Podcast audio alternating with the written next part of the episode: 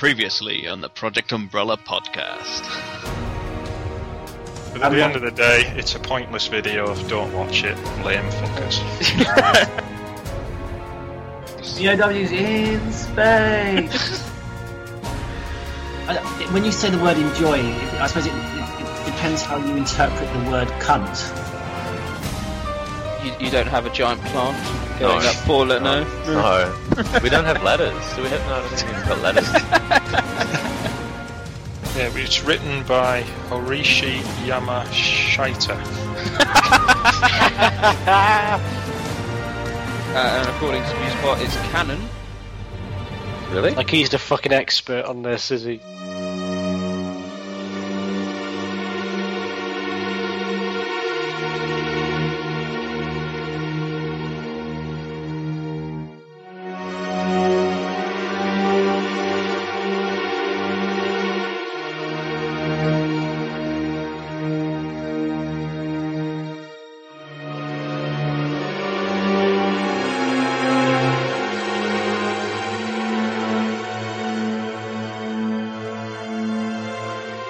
Project um, uh.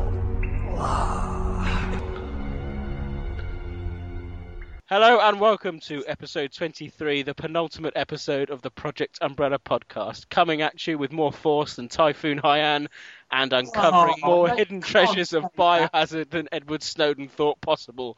I'm Nick, better known as Neptune, and joining me today is Stars Tyrant, Hello.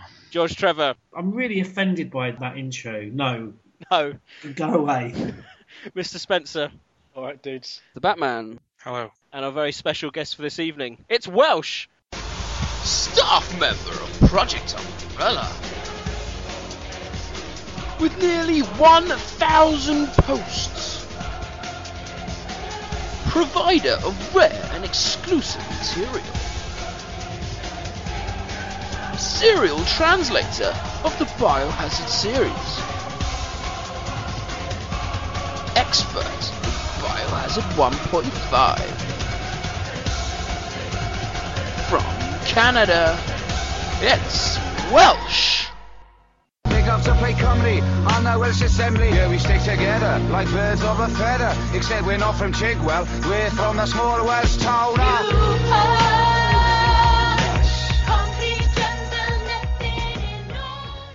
Hello. Coming up on today's show, we'll have all the latest news. We have more site news, I think, than actual news this week, so that's exciting. And by the fact that we've got Welsh with us, we're going to have a little interlude with him, asking him any questions we have about any of the original biohazard source material. I know he's got lots of information he may or may not share with us, it depends on the secrecy of it all.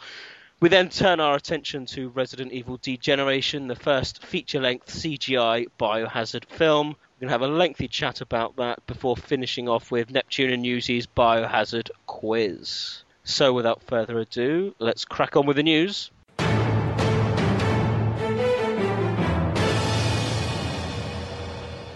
Okay, our first bit of news comes from Capcom themselves. Apparently, Resident Evil 5 is Capcom's biggest selling game of all time ever, topping Street Fighter 2. So depressing. What does that tell you?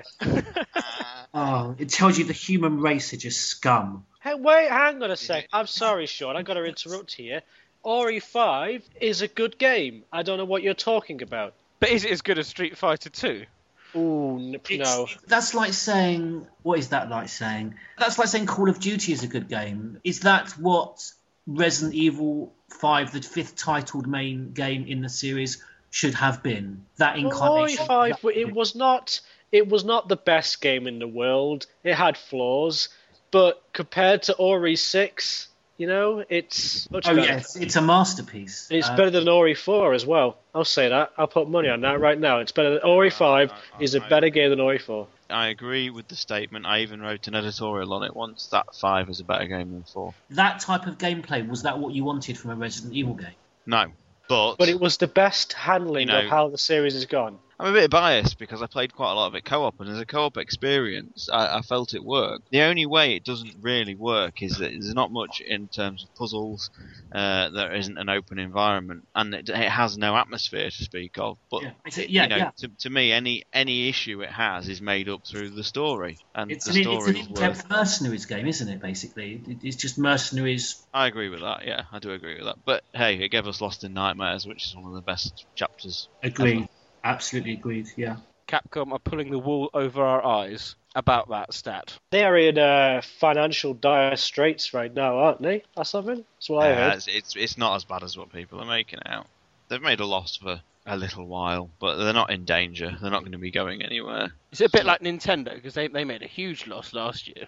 I think so, yeah. But then Nintendo are, are rising out of the ashes this year.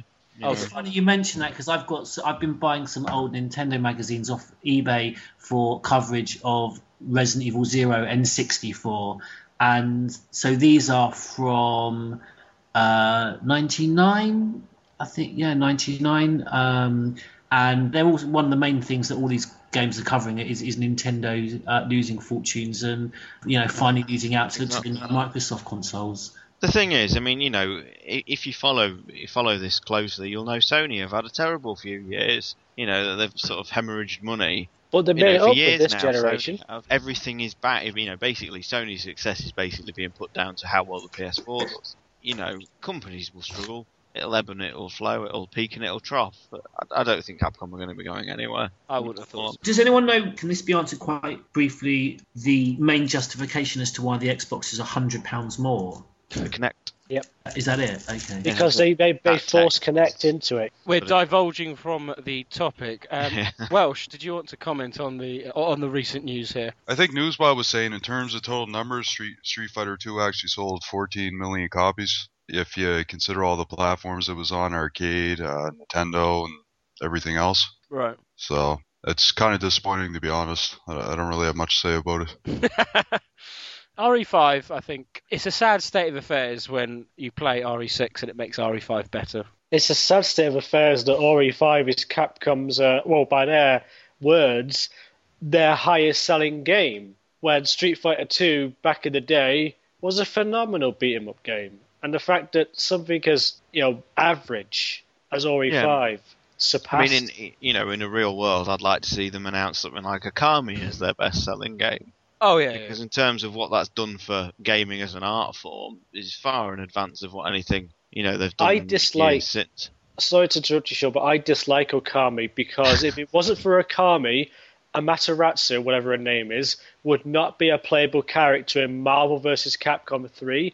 She broke the game. That character broke the fucking game because it honestly, she had such a low hitbox that most of any beam attack would just go right over its head and it would never it was ridiculous.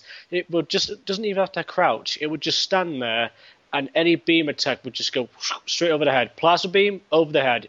Unibeam over the head. Right, well. Ridiculous. That's one reason not to like a game. But here we go.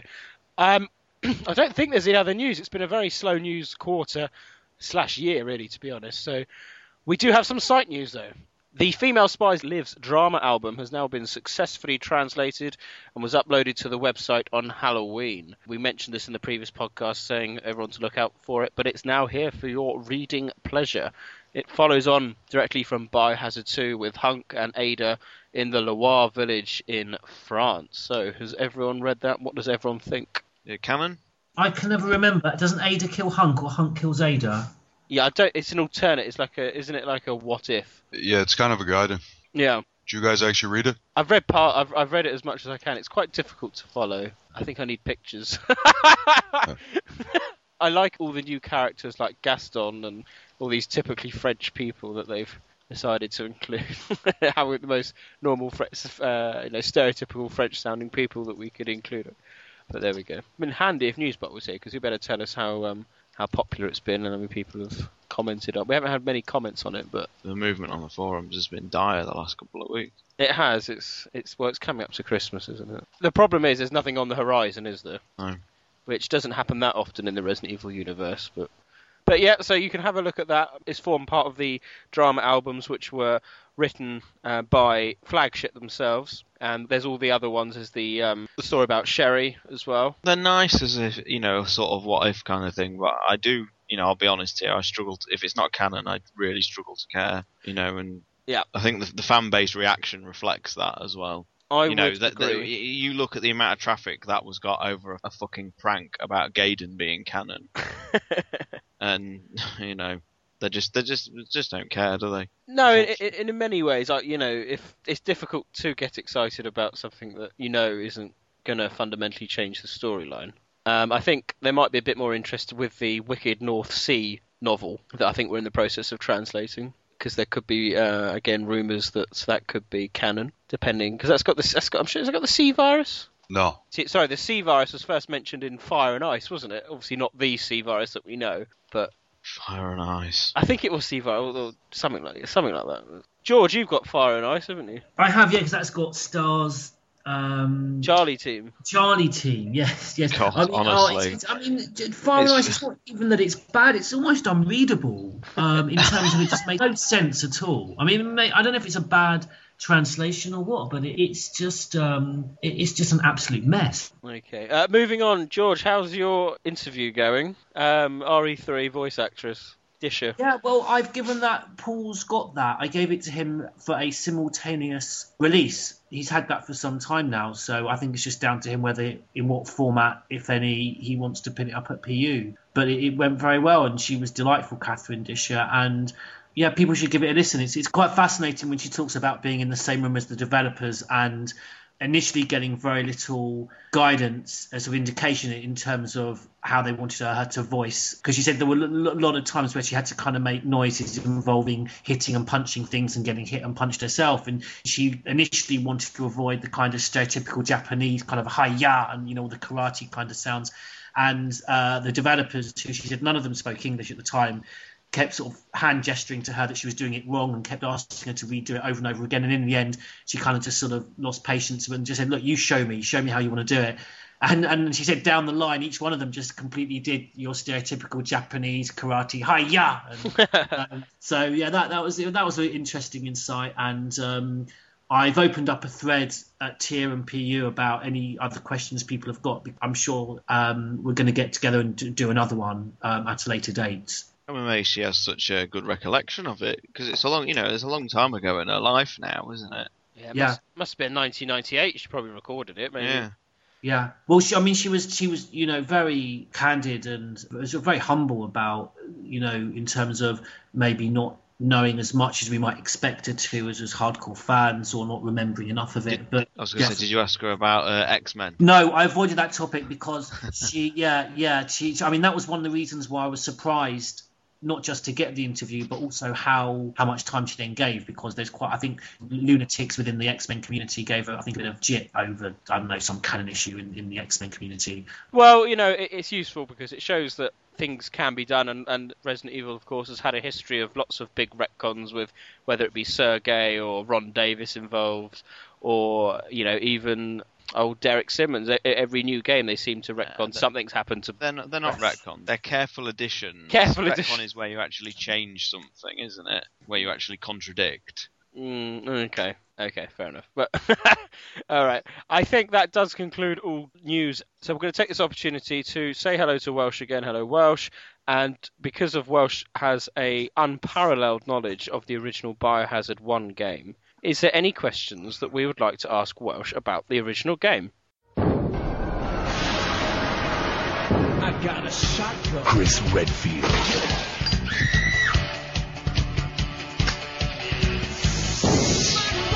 Jill Valentine. Barry Burton.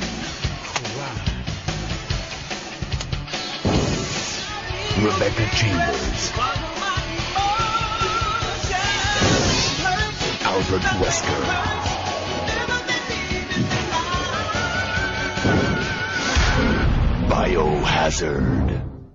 Well, where, where to begin? Well, I'll throw in an obvious one that a lot of people would ask is in the Hunter cutscene, the FMV, uh, it shows like a different path going off from the guardhouse.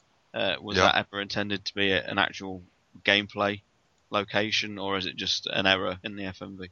I, I think it's just cut waste from the previous version. Um, Yep. I can tell you that the courtyard was cut down by about 50% what's in the final game. Oh. So it, it may have been a path that led to another area, but what you see in that cutscene is actually from the uh, trial edition. Oh wow! And that survived into the final product. Very useful. That's interesting. Yeah, and, and the reason for that is that the opening, like all those uh, those movie sequences, they were outsourced by Capcom to an external company, and uh, once they got them back, it was too expensive to go back and fix anything. Like the video of the what do you call it, the sequence in the Tyrant Lab, you'll see that Jill has no sleeves, and the control console's different from the final game too. I've never noticed. I've no- actually. Wow. So what what company was it? Was it just a just a random Japanese company?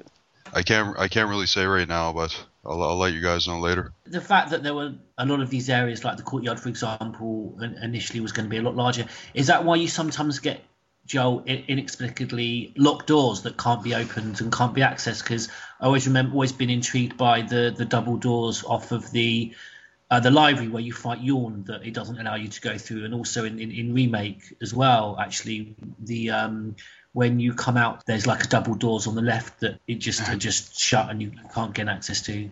Yeah, the, the double doors on the left where you uh, insert the Eagle and Wolf metal, that's actually the heliport. It's just it's welded shut. Okay. It, it does tell you that when you actually examine the same door from the heliport side. Yeah. Okay, because I think when you initially investigate them, it just says they're sealed shut. It doesn't like give you any description. And then in, in RE1 as well, the, the library doors, the, the double doors on the ground bit of the library are sealed shut. I think, aren't they? In the But yeah, no, remake, uh, no, in, in, in I think in RE1. I'm not sure if it's remake as well. Uh, certainly in remake. Yeah, in remake, the, the double doors after Yawn sort of yeah after Yawn like crashes to the ground, um, directly off to the left, there's double doors that you can't go through. Interestingly, though, you do go through those double doors in um, Umbrella Chronicles. That's the main way you get into the library. Ah, okay. Well I'll. I'll check out for that. I'll look out for that. Okay. Well remembered. That's good. Um, let's see. Any other questions at all? I'm trying to think of one myself. Um, In the, I don't know whether you'd have an answer. In the Saturn version, they Yeah. Changed the background of the lab and showed all the containers smashed. Uh, was there any? Was there any specific reason for Capcom doing that? yeah, it was a hardware restriction. Oh wow! wow. Okay. Yeah. There's actually uh, there's a few other differences. I can send you guys some backgrounds if you want to take a look at them. Yeah, yeah, go for it. what Only take a second. Was the Saturn version always considered by Capcom to be the definitive version? So in that sense, is things like the ticks were, were they supposed to be part of the mansion incident, or, or did Capcom always think that the PlayStation version was the was the right one? Um, I, I really don't have a lot of information on the Saturn version. I can tell you that the enemy creator for two that created G and uh, Shimogami, he worked on it, Right. and uh, apparently, from what he said, the textures for the characters are the same. But I mean, if you look at them, they're clearly different. So Hmm. the backgrounds are actually better quality than PlayStation. There, there's a couple odd little differences too. Like it looks like they corrected some stuff that in the PlayStation, like some of the some of the paths and the doors they corrected in the Saturn version that don't match up. Just Ah. odd little things. The Saturn version was the version I played first, so I've always had a, a soft spot for it. It's always been my definitive version. Although I, I don't like the two tyrants that Chris has to fight. That seems a bit odd. I'd, I'd love to have the Saturn version in my life. I've got the Saturn version here, and I went out and bought a Saturn to play it. And there's a problem if you buy a Saturn. I can't remember what it was, but something to do with a, a particular lead. And modern televisions don't have the right output for a Saturn, so you I can't remember what it was. Either it, you, you need to have a, an older television with a particular type of output, or if you've got a more modern telly, like an HD telly, particularly, I think you need to get some sort of extra additional lead. I don't know if anyone more technical is aware of that because yeah, there were. I bought a cheap Sega Saturn and there was definitely a problem with my television either being too old or too modern. Probably too modern for it. I Um, don't know. My Saturn's running through my HD TV through a SCART cable. ju- oh, okay. Well, just just do a normal SCART. Yeah, just through the, the standard Sa- Saturn SCART cable. Okay. I'm touching it right now. It's right next to me in my Saturn. I love it. Maybe it might be then that I didn't have a. I had a very old telly without a SCART. Maybe it was that. but didn't that's but didn't the PlayStation run through the aerial directly? It could, yeah, Saturn could with an RF cable. Oh, okay. I'm going to get a Saturn off eBay, a cheap Saturn off eBay. God, the Saturn, what what a console! Yeah. Well, there you go. Lots funny, of- me and yeah, the Saturn, Saturn version of taste. Resident Evil, excellent. Welsh, was there any other BOWs that were planned for Biohazard 1 that didn't make the cut? Uh, yeah, there were a few. The Centipede, for example. Right. Uh, I suppose a, a- another question I might ask then is the the true story behind Biohazard, which of course was this I don't know what's the word uh, ac- accompaniment to the I think it was a Saturn version, wasn't it? Yeah, it was Yeah. like limited edition sort of availability with the Saturn. Yeah. So, at what point was that kind of discredited, if you like, in terms of source? Did, did we have to wait to the remake before that was completely ignored, or was it always in, supposed to be part of you know the, the prelude, if you like, to the Mansion incident? At Trevor's notes. Well, yeah, Trevor's notes and the true story behind Biohazard. I mean, there's always there's always been even at the time. I mean, maybe it might be a minor point to the more major one, but the, the, the anomaly in the Trevor notes that Trevor stumbles upon what he describes at the time, you you might think is Plant 42. Um, the anomaly being obviously in, in, in six, 1967 when he stumbles across it, it, Plant 42 didn't exist. But I can't remember who it was. Maybe Joel or Chimera um, made a great observation that, that you know you, you could say that that plant he came across was actually the sunflower to the to the stairway to the sunflower that had been brought back from Africa, and that was the plant that Trevor refers to in his notes. I don't, I don't know if Joel's got any thoughts on that that one. Yeah, I think uh, for the TSBB book, they were basically just rewritten based on the PlayStation version. The, you can't really hold them canon because, I mean, that, for example, they were referring to Plant 42, but they just threw it in there. Yeah. So Yeah. it's just a poor rewrite. Mm. And of course, it had funny things with like Chris encountering zombies first, didn't it, and all that. You know, before they all turned up. You, you mean the novel itself that's included? Yeah. Uh, Yeah, it, it illustrated it. He's got his sports convertible car, and I can't remember. Yeah. yeah, I'm, I'm not sure how canon that is, to be honest. It, it has some unused story details in it, but a lot of it just doesn't make sense. I think Oh yeah, just yeah, yeah. I, I, I think you're right. I was just wondering if there was, if you had any further information on it, or from what you've unearthed.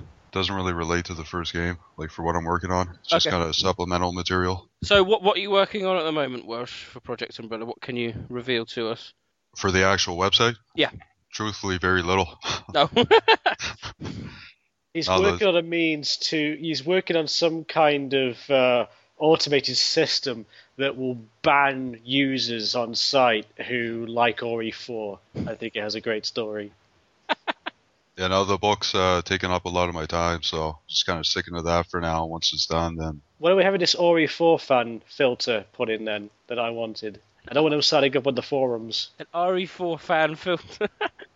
That was a mouthful, wasn't it? But do you guys have any story questions, like related to the actual storyline? Like, I have a you know, question, could be from a file or. okay. What do you think about RE4's story? It's a story question. It's related. No, to... RE RE1. No, I was just wondering if you had any anything like from the Keeper's Diary, for example. You know, mentions like creatures and this and that.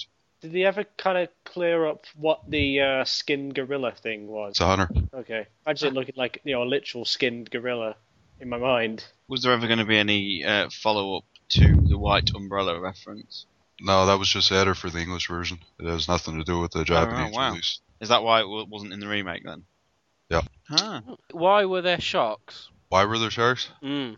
It's an underwater enemy. Um, I can tell you that Neptune originally started off as a Grampus dolphin.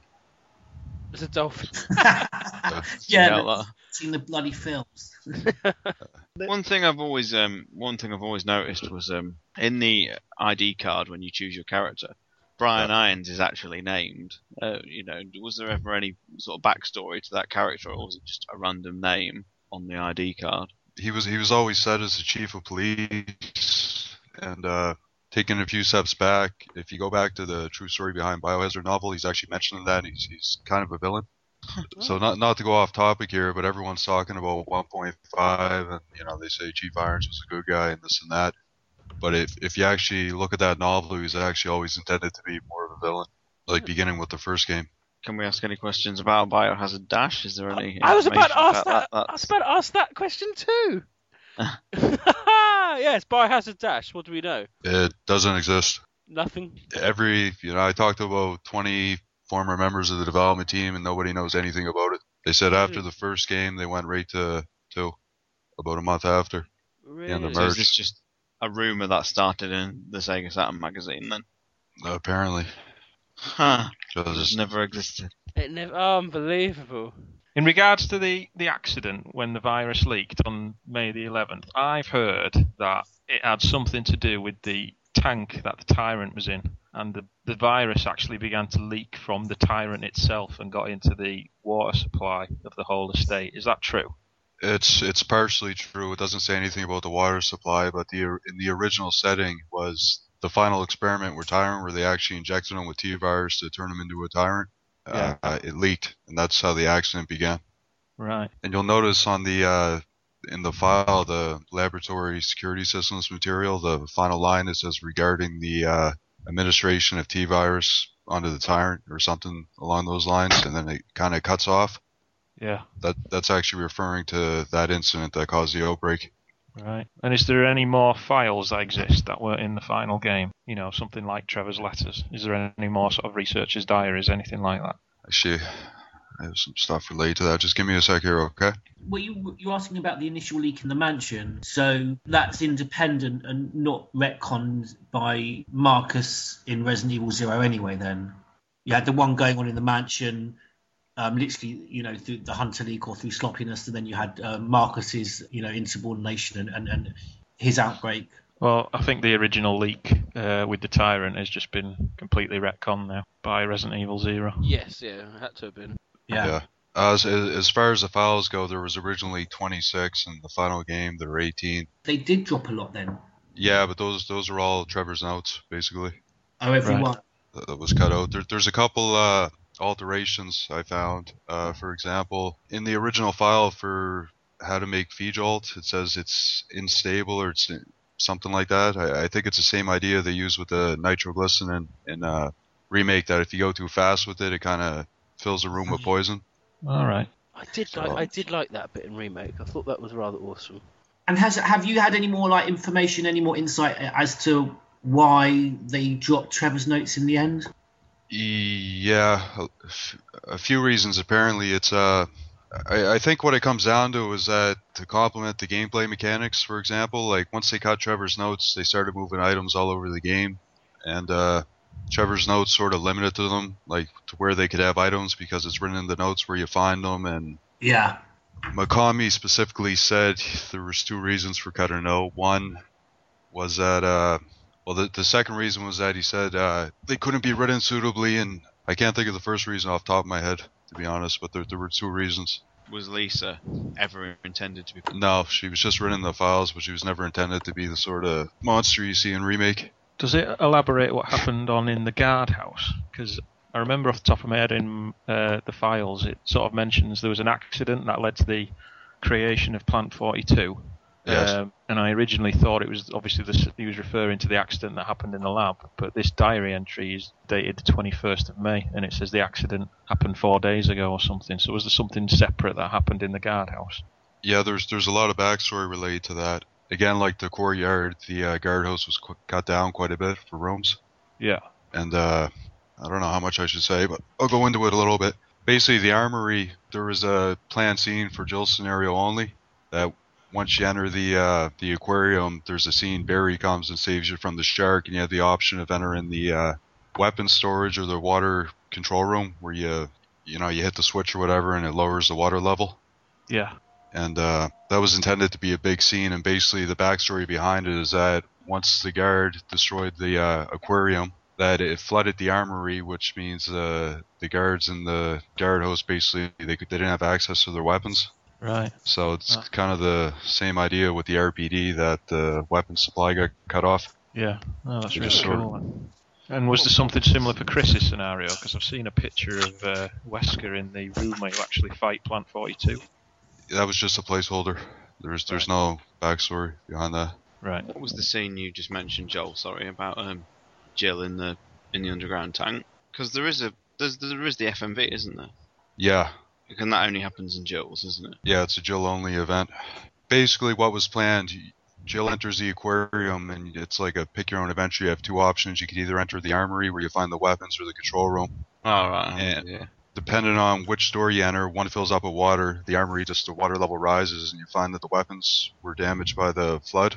So originally, in the original scenario, was you try to make it to the armory to get the weapons there. Then you kind of find out that the reason the guards were killed off is because they were cut off from the armory, and and then the other room, there's a crack in the door, and same thing, it fills up with water, and then you got to use a crank and lower the water pressure. So That's really interesting. Though. Yeah. Out of all the all the stuff you've been told, sort of how much backstory would you say isn't in the final game? Like a significant amount, or Well, the game was cut down literally. Final game, you get about 40% of the story that they have on paper. right? So Wow. it, it was it was cut down considerably. I was just going to ask, and, I'm presumably there was no plan to have any, any further dealings with Wesker, and that, that was very much, you know, a, a death scene uh, at the time. I mean, did, did, they didn't have any plans at all, did they, to resurrect him? At the time, I I, I don't think so. There was no. Can I just ask one last thing? What about the John Ada thing? Was Ada? I take it. that- I suppose Ada at that time could have morphed into a completely different character, but was there anything significant about the John Ada thing? No, not that I'm aware of. Right. I actually uh I talked to the guy that wrote that file, and there's no connection to the second game at the time, like uh, as a spy or. Right. But would there then have been a lot more information about Spencer? Because that, I mean, that's the interesting thing that knowing what we do now and the games that have come out since, it's sometimes I, I don't know if others are, I, I tend to forget the fact that there's just you know no involvement with Spencer at all in, in the first game. So w- w- in, in the backstory that wasn't released, was was there a lot more about you know the owner of the who owned this mansion and, and why it was there? Uh, just what's included in Trevor's notes for the most part. There, there Okay, was just, just he- Spencer's invitation. right. Right. Thank you very much, Welsh. We'll now move on to our main discussion of the evening Biohazard Degeneration.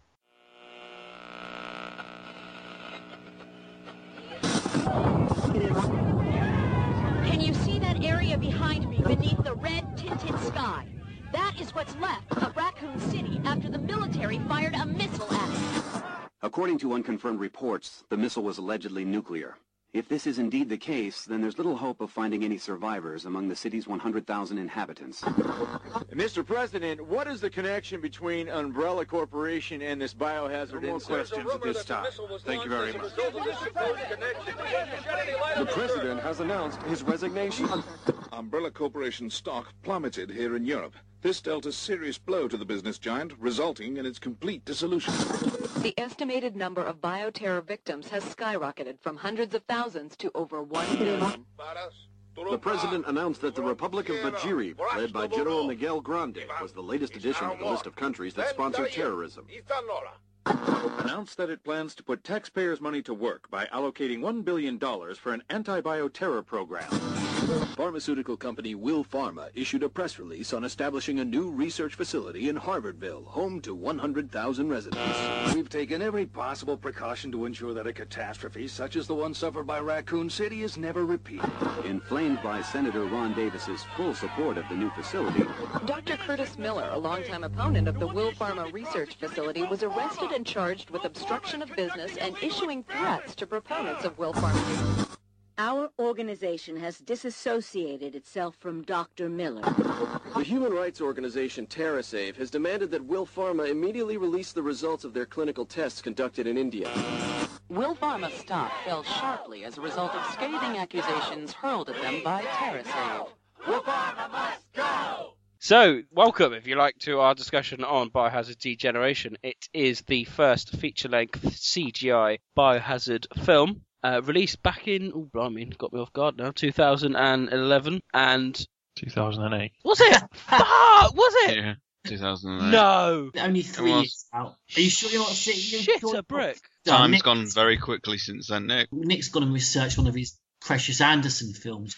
Fuck! 2008. Yeah, it came out about four months before Resident Evil 5. Yeah, yeah oh, I was going to ask, what, what year do you think 5 came Fi- out? oh my days. Oh, sorry. I've- I've- March 2009. 2009. Oh my god. Sorry, I'm having a moment here, folks. I'm having a moment. Well, uh, okay, Nick.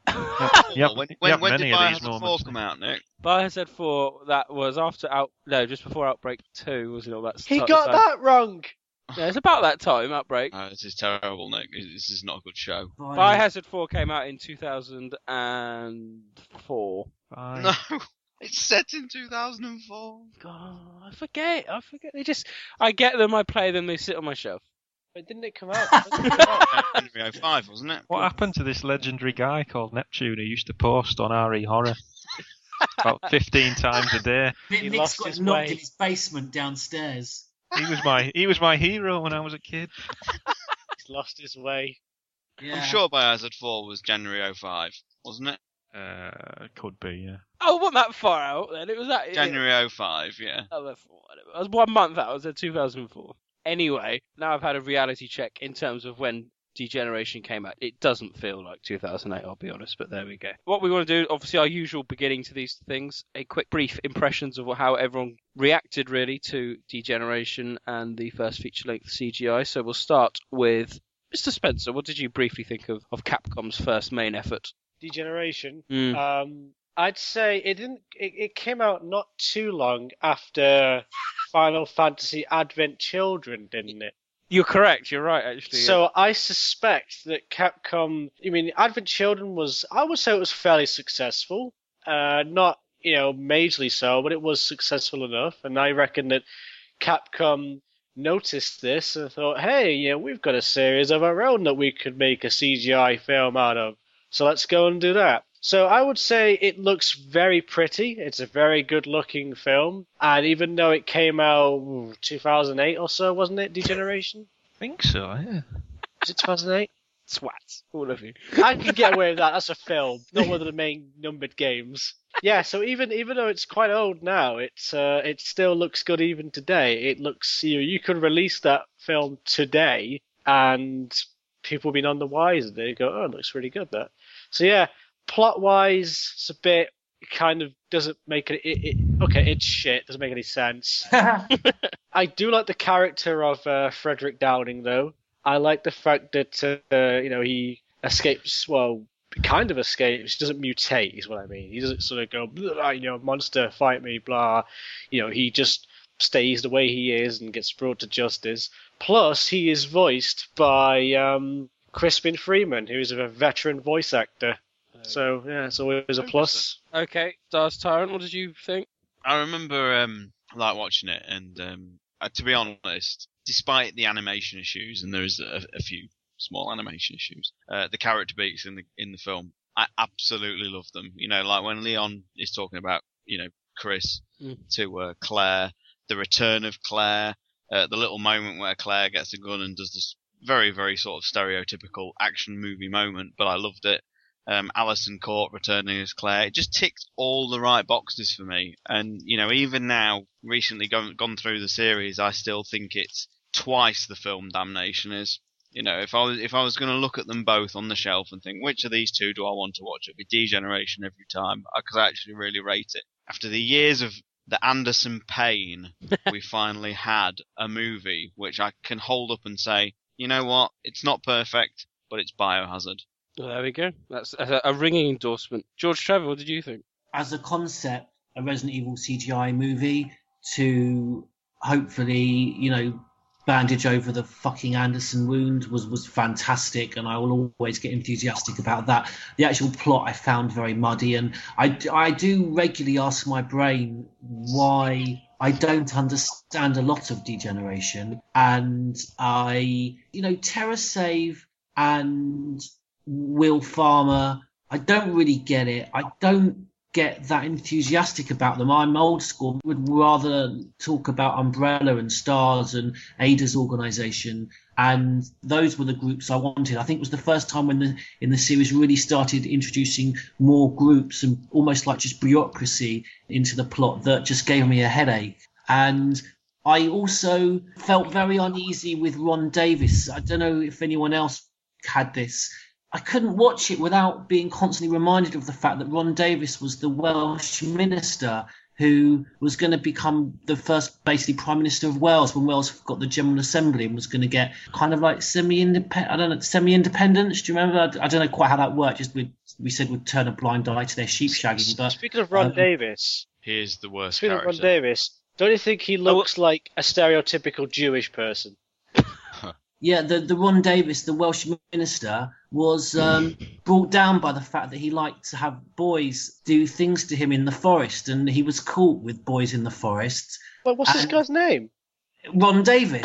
The real. Oh, you said that's like a Welsh Prime Davis. Minister or And, something. he's, and and when they asked him why were you in the forest with young boys, he he said that he was a badger enthusiast and liked looking for badgers. And so I just used to watch Damnation. I just used to look at Ron Davis and just think, I don't buy your badger bullshit. Fine, fine. Batman, what did you think? Um, I thought it was quite good. I'm not a fan of uh, Shotaro Suga's writing. I think he leaves a lot of things open-ended, and it just makes the plot harder to understand than it should be. Um, it's loaded with cliches as well, like the, the posh British bad guy and the fat American politician. Uh, Leon has all the personality of a cardboard box, but there was, there was a few good things in it. I, I sort of like how they touch on the uh, the Raccoon City U.S. government conspiracy again um, and obviously the the Tricell link at the end. Uh, so it was quite good, and obviously far better than anything Paul Anderson's ever done. And Welsh, what did you think briefly? I didn't really care for the movie to be honest. I was I was pretty disappointed. Any reason why? Just seemed like kind of a kids movie. You know, I was expecting something a little different. Okay. I, I, I took a look at the Japanese text a little bit, and at the I, I just comment on one scene, for example. At the start of the movie, in the opening sequence, where it shows the president and Ron Davis at the press conference, and a reporter asks if Umbrella was involved, and the president just walks off stage. Uh, in the Japanese version, the reporter asks if the missile was launched to erase the connection with Umbrella, Right. Wow. which makes a lot more sense. the president there who you know walked off the podium. I assume that he was the one that kind of you know was impeached after that. Yeah, he was forced to resign. Took the fall, I guess. Is that President Graham then? No, that's the one before. Yeah, In Gra- fact, no. There was, it's it's uh, he was Predecessor. forced to resign. Then there was another one. Then there was President Graham because President Graham was new in power in 2004. Oh, so that's old footage then that they're showing, is it? Yeah. Wait, so that, but when was that? When was that taken? That must have been 1998 when that news conference happened. Yeah, that was probably literally the day after. Yeah, I, I like. I actually like that bit. I like the. It's the first time you get a really good explanation of what happened after Raccoon. I mean, you get you know in RE4 and five, you get a bit of a background. It's basically a series of clips, isn't it, that runs from 1998 up to present day 2005. Yeah, but I, I, I thought I thought it worked quite well with you know you, you saw you know reporters outside the Paris branch, uh, you know with the Eiffel Tower in the background, and I think it helped make it seem quite global. I think for the for the first time, and I thought it was all right. I thought it was okay. I think I, I agree with what most people have actually said in this little brief moment. There are moments in terms of animation that aren't great. I didn't like the fact that she used real footage at times and put the CGI people in it, which was something I thought was a bit off. At times I go, God, that's amazing CGI. I was just saying that what I find interesting in terms of the story, at least, is the character, you know, Ron Davis. You know, we we you know, were making fun of him like five minutes ago, but I like the idea that he was, you know, involved with a certain Mr. Derek Simmons and all this conspiracy was going on in the background that we didn't even know about, but it all fits. It all makes sense. It's not like Metal Gear Solid. It works. Well, we'll we'll move on to the characters then, and we can start with Ron Davis because I, I I think he's probably the most important person there in terms of the whole global kind of picture, uh, more so than perhaps say Frederick Downing. Apart from his badgering activities in the Welsh wilderness, That's the point. It didn't involve badgers. and it didn't Don't involve. You see, don't you see that was a that was a ruse? It, I don't know why you know you know the, the stereotypical characters that they did bring to it. I don't know, quite understand why they made him such a douche. You know, and when he was talking to the reporters, you know about about the Indian deaths, and then oh, I can't even remember what he said, but it was it was really inappropriate. And it's like, why why you're a public official? Why would you say that? He's almost acting like the current mayor of Toronto. Rob Ford, yeah. Yeah, it, it- that's that's him. Joel, would you agree? Yeah, you guys heard about that? Oh, it's the only bit of Canadian news we've ever had. Um, yeah, uh, yeah. actually. Yeah. He denied That smoking crack for about a year and a half. It's been all over the media. The police finally found the tape. He admitted it. Wasn't there a video of him like being drunk and yelling at some some random person and making you know threatening to kill him? Yeah, Yeah, a- a- after they released uh or after uh he admitted to smoking crack, someone else released another video shortly after of him freaking out, and he still hasn't resigned. and it's incredible. It, to me, he seems exactly the same as Ron Davis, um, in, in many ways. Wasn't it just wasn't it just a quite a, cheap way that I think the whole point was uh, initially it was this is the stereotypical bad guy and he was kind of being set up as as the, the, the main kind of sort of almost enemy of of the film. And then it turned out that he wasn't yeah. Yeah, yeah. But they try too hard to make him come across as this bad guy. He's got no redeeming qualities whatsoever.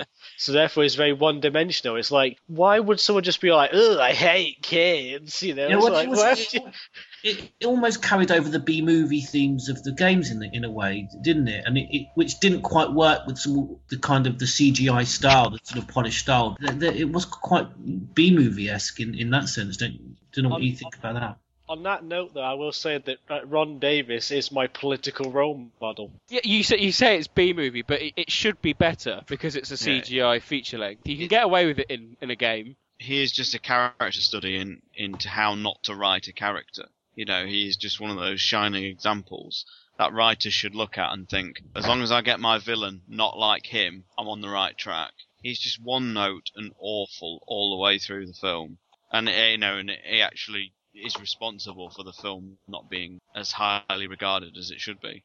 I mm. think. Yeah. And of course, he is a bit, I suppose, shoehorned in, really, isn't he, to connect the opening sequences well, and shots you know, to know, Raccoon City. Hold on, Nick. Here we go. Biohazard 6 introduced a character called Derek Simmons, yeah. and they did his whole background so much better than Davis. You know, Simmons is a lot more believable, you know, and they come from the same sort of thing. They're both, in a way, responsible for the Raccoon City incident. One is a cliche, one isn't.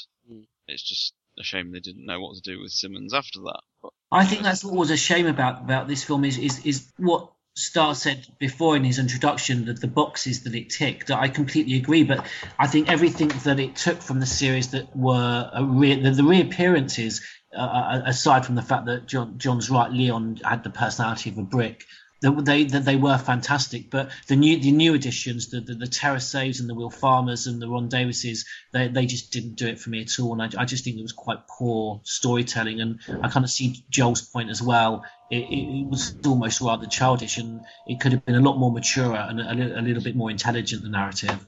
I didn't mind um, Angela, but we'll get onto that. But even Davis's link with being on the panel that elected to blow up Raccoon City, even that's pointless because it seems like even that link was just shoehorned in to, you know, just to show that he's even more of a bastard. Because why would a local elected senator for a town over 100 miles away have anything to do with what happens in Raccoon City? At least with Derek Simmons, it makes sense because, you know, he was close to the president and he had a position of power within the government. But this link with Ron Davis just feels like it was, oh, uh, let's just chuck it in at the last minute. Well, maybe he was part of like a, was it sort of like a, it was a panel, wasn't it? It was like an independent kind of panel and I guess he was involved in it because of the fact that he wasn't connected to Raccoon City. He was impartial in that regard because Raccoon City, as you know, was in Umbrella's pocket and there was all that business going down. So it's like, hey, let's actually have some guy on the board here to make a decision who is impartial, someone who, you know, and the irony there is that ultimately he wasn't impartial because he was uh, in bed with um, was it WilPharma or was it Tricell? He was one of the two. You know, he was. Well, he was he was a stockholder, wasn't he, in WilPharma? Yeah. But he really had no idea what was going on because he even says at the end he's never even heard of the G virus. Exactly. And yeah, it just. I mean, it's a nice little throwback, but in terms of the character and who he is, it just seems hmm. shoehorned in. Well, we'll come on to it a bit later. For me, it is one of the films, uh, one of the kind of entries of the series that that started this tradition of very self-contained, you know, side stories that you know if you never watched it in your life, you wouldn't feel you've missed out on anything. And well, we'll get onto that a bit later. But in terms of other characters, we've we've got Frederick Downing, who, as we've already touched upon, is this stereotypical British bastard. Crispin Freeman makes up for it. Yeah, no, I can't remember if we have any information. Obviously, he's a former Umbrella employee who steals the T virus and the G virus. We have all that wonderful back. Sorry, it, just annoys me this one point how we have all this wonderful backstory in Resident Evil 2, and especially with the Karamura information we've got. The lengths Birkin went to to stop Umbrella from yeah. getting a sample of the G virus, which led to the entire Raccoon City saga. And now all of a sudden they've just thrown this line in. Oh yeah, uh, Frederick was a former researcher in Raccoon City. He smuggled a sample of the G virus out just before the disaster. It's How just shit writing. Yeah, I mean, absolutely agree. That's all you get, and it's just shit. Considering all the hassle, you know, that Hunk and Spencer and Christine Henry and all that stuff. That And led Ada. To, yeah, that led to the biohazard. It's just shit. I mean, Let's just have this random guy who's got the virus out. I mean, it does make, make make you wonder how much communication there is between the various different writers and scenario creators between the different games, and how much they even bother to care or even are aware of what exists out there. Because you're right that I can't remember what example we, you, we were using before, but when I spoke to you in the week, that there was something. Oh, it was the uh, the Wesker children's story, and the fact that you know in Resident Evil Six they just introduced Jake when they could so easily they had it on a plate what, what to do if they wanted that connection with with Wesker. And you're absolutely right. They've got they've got a fucking wealth of a backstory, and then they just come up with. Yeah, I'm just reiterating what John said. You, you're absolutely right. Well, if they really wanted to link it, they could have linked it to Umbrella Chronicles and um, the chap that Sergei escapes with. Yeah, why not? Yeah. At least then you've got someone, you've clearly got an Umbrella executive, And or someone who's escaped the city. The cover story is more believable, and he says we got it off the black market. Yeah, I'd absolutely. rather, another I'd rather him have that than say, oh yeah, yeah. As we another- out of Raccoon City. There's another example is uh, you know in RE5 when uh, you know Spencer's notebook and he's talking about all the people that he had killed off because they knew too much. Now, would it have really hurt to say that the person who did that, who carried out that, was Sergei, or at least over, oversaw that entire, you know, systematic extermination of these people who knew stuff about where the Africa lab was? Could have Well- been Nikolai doing it. There's that, but Sergei's name should have been on that list. Yeah. Really? Yeah, he would have been a level 10 employee. Absolutely. But he knew. Yeah, but he was trusted by Spencer. Yeah, but even so, Spencer still would have killed him to preserve the secret of the, the African lab. So I think the the only saving grace perhaps was the fact that Downing didn't die or mutate and become the the baddie. Because In theory, yeah, he's still out there. in theory he is, and is just He was arrested. arrested, though. Yeah. But, Yeah. but the the thing about him is he's not actually that bad a person. He was just capitalizing on an opportunity. He's not evil, if you like. No. He doesn't, you know, he's actually doing some good intentions with creating like cures. He's just doing it for himself. There is something. But Davis wants it to remain hidden. This is the G virus.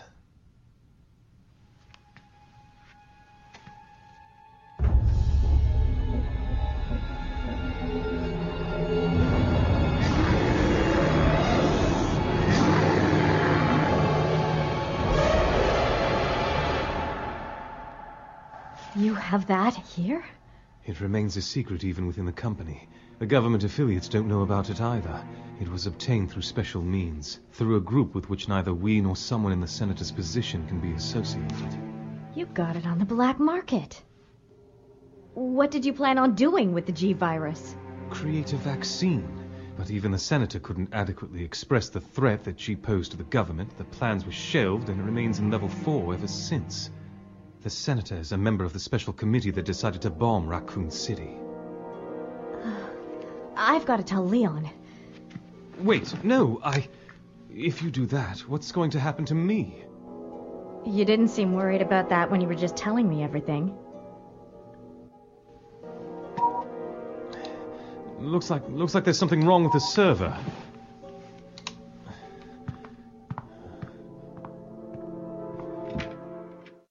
Well, he was selling self- weapons to terrorists. I think that's illegal, Sean. But it's only for the benefit of, say, you know, to support his financial gain. He's not interested in global domination or anything like that. And he did create, you know, his company did create the cure for the T virus, which is why post degeneration it doesn't resurface. Well, I mean, you what know, I mean is that, is that like he was selling weapons to terrorists. That that Oh, that's yeah, and- pretty bad. Yeah, Even it's though the bad. U.S. government kind of does it themselves, so I suppose it's not all that bad. And, and then this brings in that other character, General Miguel Grande. Is he still out there? Because he's got the T Yeah. virus. He didn't get the G virus, but he got the T virus, right? Or am I wrong there? Yeah, he got the T virus, but every man and his dog's got the T virus. But I mean, it's, again, it's already on the black market at this point. again, couldn't that have quite easily been um, old Javier? And obviously they weren't planning that far ahead. Or they made Javier into General Miguel Grande. I always hit that link as well. Yeah, Grande was actually in. Uh, he was in like he was African, wasn't he? He was like an African sort of warlord. He was like North African. He was like sort of like um, Colonel Gaddafi of, of Resident Evil. No. Yeah, it's like North Africa. He was like Is? Libyan. It? was it wasn't an actual country, but I'm pretty sure that he was meant to be like a North African warlord, like Gaddafi or something, you know, in Libya or somewhere like that. It would Oh, make I can't- sense. I can't remember off the top of my head, but doesn't he look exactly like Saddam Hussein? Yes. There you go. but well, yeah, but with the name Miguel Grande. Which is, you know, and Javier was over in South America. Yes. So too far apart. Yeah, I- yeah, no, no, I'm granted. I'm just saying I don't quite see why he would be North African if his name's General Miguel Grande. It's either Spanish or South American. Yeah, but Gaddafi doesn't sound North African, does it? Ron Davis is a Welsh name. Yeah, maybe, maybe. Mm. But yeah, so we- we did we never found out too much about Miguel Grande, and Downing was a bit boring character really, because you know he's very you know wandered around, not doing a lot. Equally, you know, we'll get to Leon and Claire, but we had Rani. I like the Doctor Who link, but that was probably you know less said about her the better, in my opinion. The main character, I think, I personally think is probably the best character in the film. So that was um, Curtis Miller. I actually thought that he was someone that you could relate to in terms of a baddie because he actually had a purpose and a reason for doing. It. Yeah, I've he always wanted wanted to uh, inject myself with the G virus and cause havoc. I can But- relate to that. I could, I, you can because he, he, you know, him and Angela went through quite a bit in Raccoon, you know, and you had you had that video, you know, that kind of flashback period, and I, I thought he was he was at least a baddie that you could sympathise with, Yeah. and and you did, you know, he, he didn't suffer from the megalomaniac baddies that Yeah, we that made a we nice endured. change. Yeah. It was, and it was, you know, God, Javier Could, was the same. could you could you even say he was a bad guy though? I mean, No, he, I he, he was he he was just he was just being used by Frederick. Oh yeah, absolutely, absolutely. I'm just saying he's baddie in terms of the fact that he's, he turns into a G creature, but But then could you say that Frederick Downing is truly a, a bad, evil person?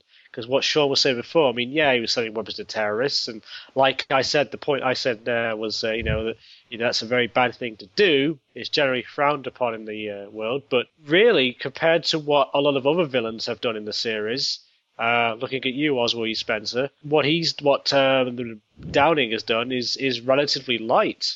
And Right. so, in the same, you know, would you say he's not really a villain either? Well, I'd agree with you really, because all he wanted was money, wasn't he? Yeah, at the end of the at the end of the day, he he helped develop this vaccine, which he knew was going to get mass produced. So why not sell the Yeah. virus to terrorists and make a bit of money on the side? That did make an interesting story point when Claire and Leon found out that you know they, they just assumed it was WilPharma being idiots, and then they all come in saving the day with the vaccine. But the whole reason he sells the virus to terrorists is so then he can then sell the vaccine. So it's a fantastic business plan. Yeah, it is. Yeah.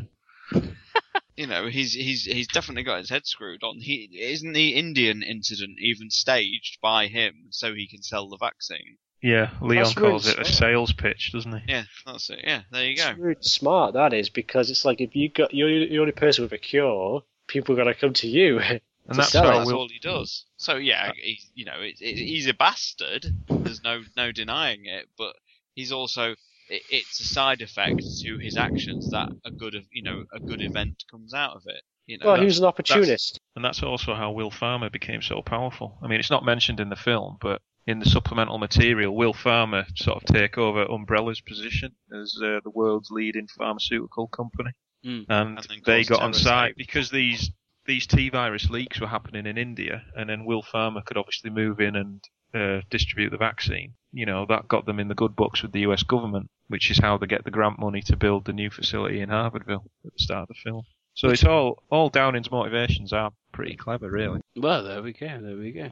Right. Um. Okay. What other characters? Um. So, I mean, did anyone? We touched on Curtis Miller at all, but obviously the the Millers themselves with with Angela as well. Again, you know, brother sister combo kind of mimicked the the Claire Chris situation of going through quite a lot themselves. I I liked Angela, and I think I think they should use her again. She should have been Helena. in yeah, that's exactly what I was gonna say. It was Same all voice, there.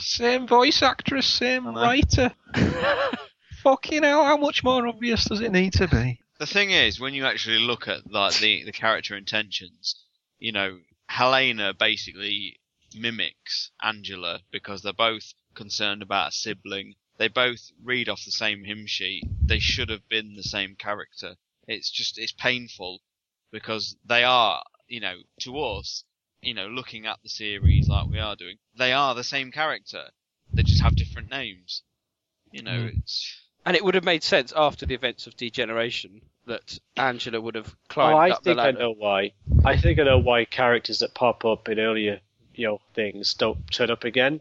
And as stupid as this sounds, because it's all made by Capcom, I reckon that because I mean the reason this is another that's what I was saying. Um, in Star Trek, in episodes of Star Trek, right, they couldn't bring back the names of certain characters because it would mean having to pay the writers of those episodes royalties for using the name that they invented, they came up with. I suspect it's the same case with Resident Evil. They couldn't use Billy Coen or you know Hel- um, what's her name again, uh, Angela, as in place of, of Helena, because they would have to pay the writers of Degeneration royalties for use of her name. Guess what, John? It's- It's, it's the so- same writer. Yeah, it's so they can se- it's so they can sell more Wow. dolls. So they can sell more of their stupid action figures. But It's they like could football- still sell like the same action teams figure, just give it a their different shirts every costume. season. it's just it's mind numbing. It is. It's mind numbing. I mean, we, we've said before on the podcast, wouldn't it have been nice in Revelations if that reporter had been, uh, you know, Elisa, you know, Alyssa. Alyssa, Oh, yeah. That would have, that's nice, and you can go, that that would have been a nice link, but you, you can't really blame Capcom for just introducing a new one. Do you know how that would happen? I mean, I was almost kind of just laugh, laughing and saying you're dreaming, but actually, that that would be quite straightforward and, and, and quite a realistic.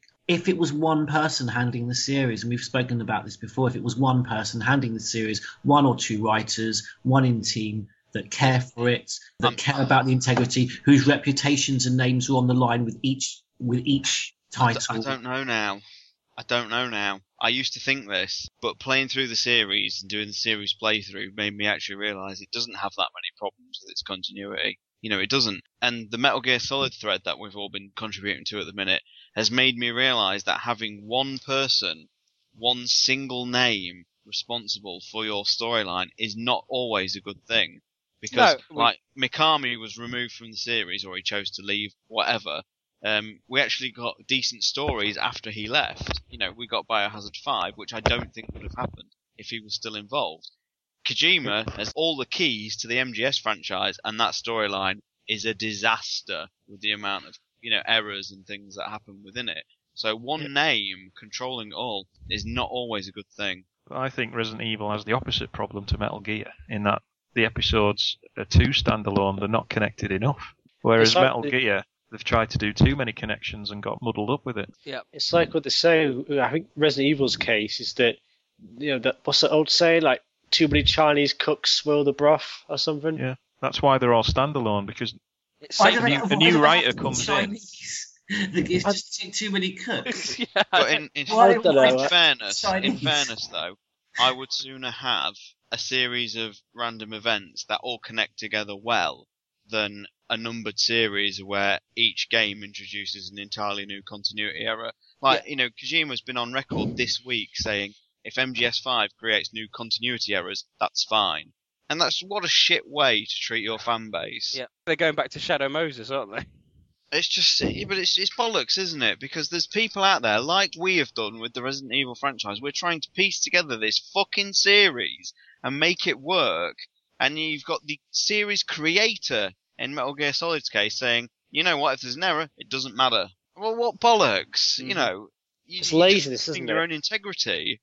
Well, that's one way to look at it, but are the writers of Resident Evil doing any different? A new writer's coming in and they're basically chickening out by saying, Christ, it's got such a, a convoluted storyline oh, yeah. going all the way back to 1996. Let's do something completely different and throw in the Raccoon City incident as a reference. When they made retcons to the past, they weren't exactly retcon like you know Sergei being in the mansion grounds in 1998. You know that was a bit of a retcon, yeah, but it, it, fit. It, It didn't, didn't it contradict, didn't, it didn't contradict contradict anything. Yeah, but Yeah. that fit because that whole game was a, a flashback back to the, the original events. I'm talking about a proper sequel to those events. A new writer will come in and he won't do his research because he's scared of making continuity errors. Yeah. So they'll just start something completely fresh with new characters and just a few basic references that every man and his dog knows about. But I would sooner have that than just someone coming in and saying, But I'm that's going what to we've change all these dates because it doesn't matter. That's all we've had since Resident Evil 5, Ah. and it's spoil it's spoiling the series in my opinion.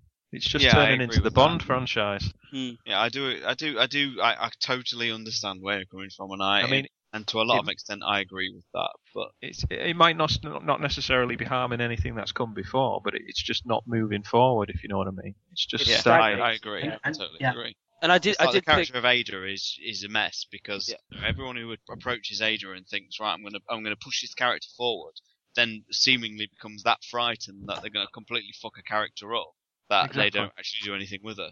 Six should have been an entire revelation about where she's come from, who she is, and they basically just pull the same card as they've Yeah, always it's almost done. they're, it's like this. They're spreading the, the series too thin, just thinner and thinner, thinner and thinner with each new standalone. You know, another rev, you know revelations, and then Resident Evil Six, and, and, and then maybe perhaps Seven having nothing to do with with them, and um, it's just almost like just diluting the series to, to the point where there there is no history. Because I mean, you know, each the, the timeline just becomes a, a episodic, but but no complete standalone s- separate narratives, and um, yeah, Wh- wh- which is why, which is why it would be nice to have Helena as Angela.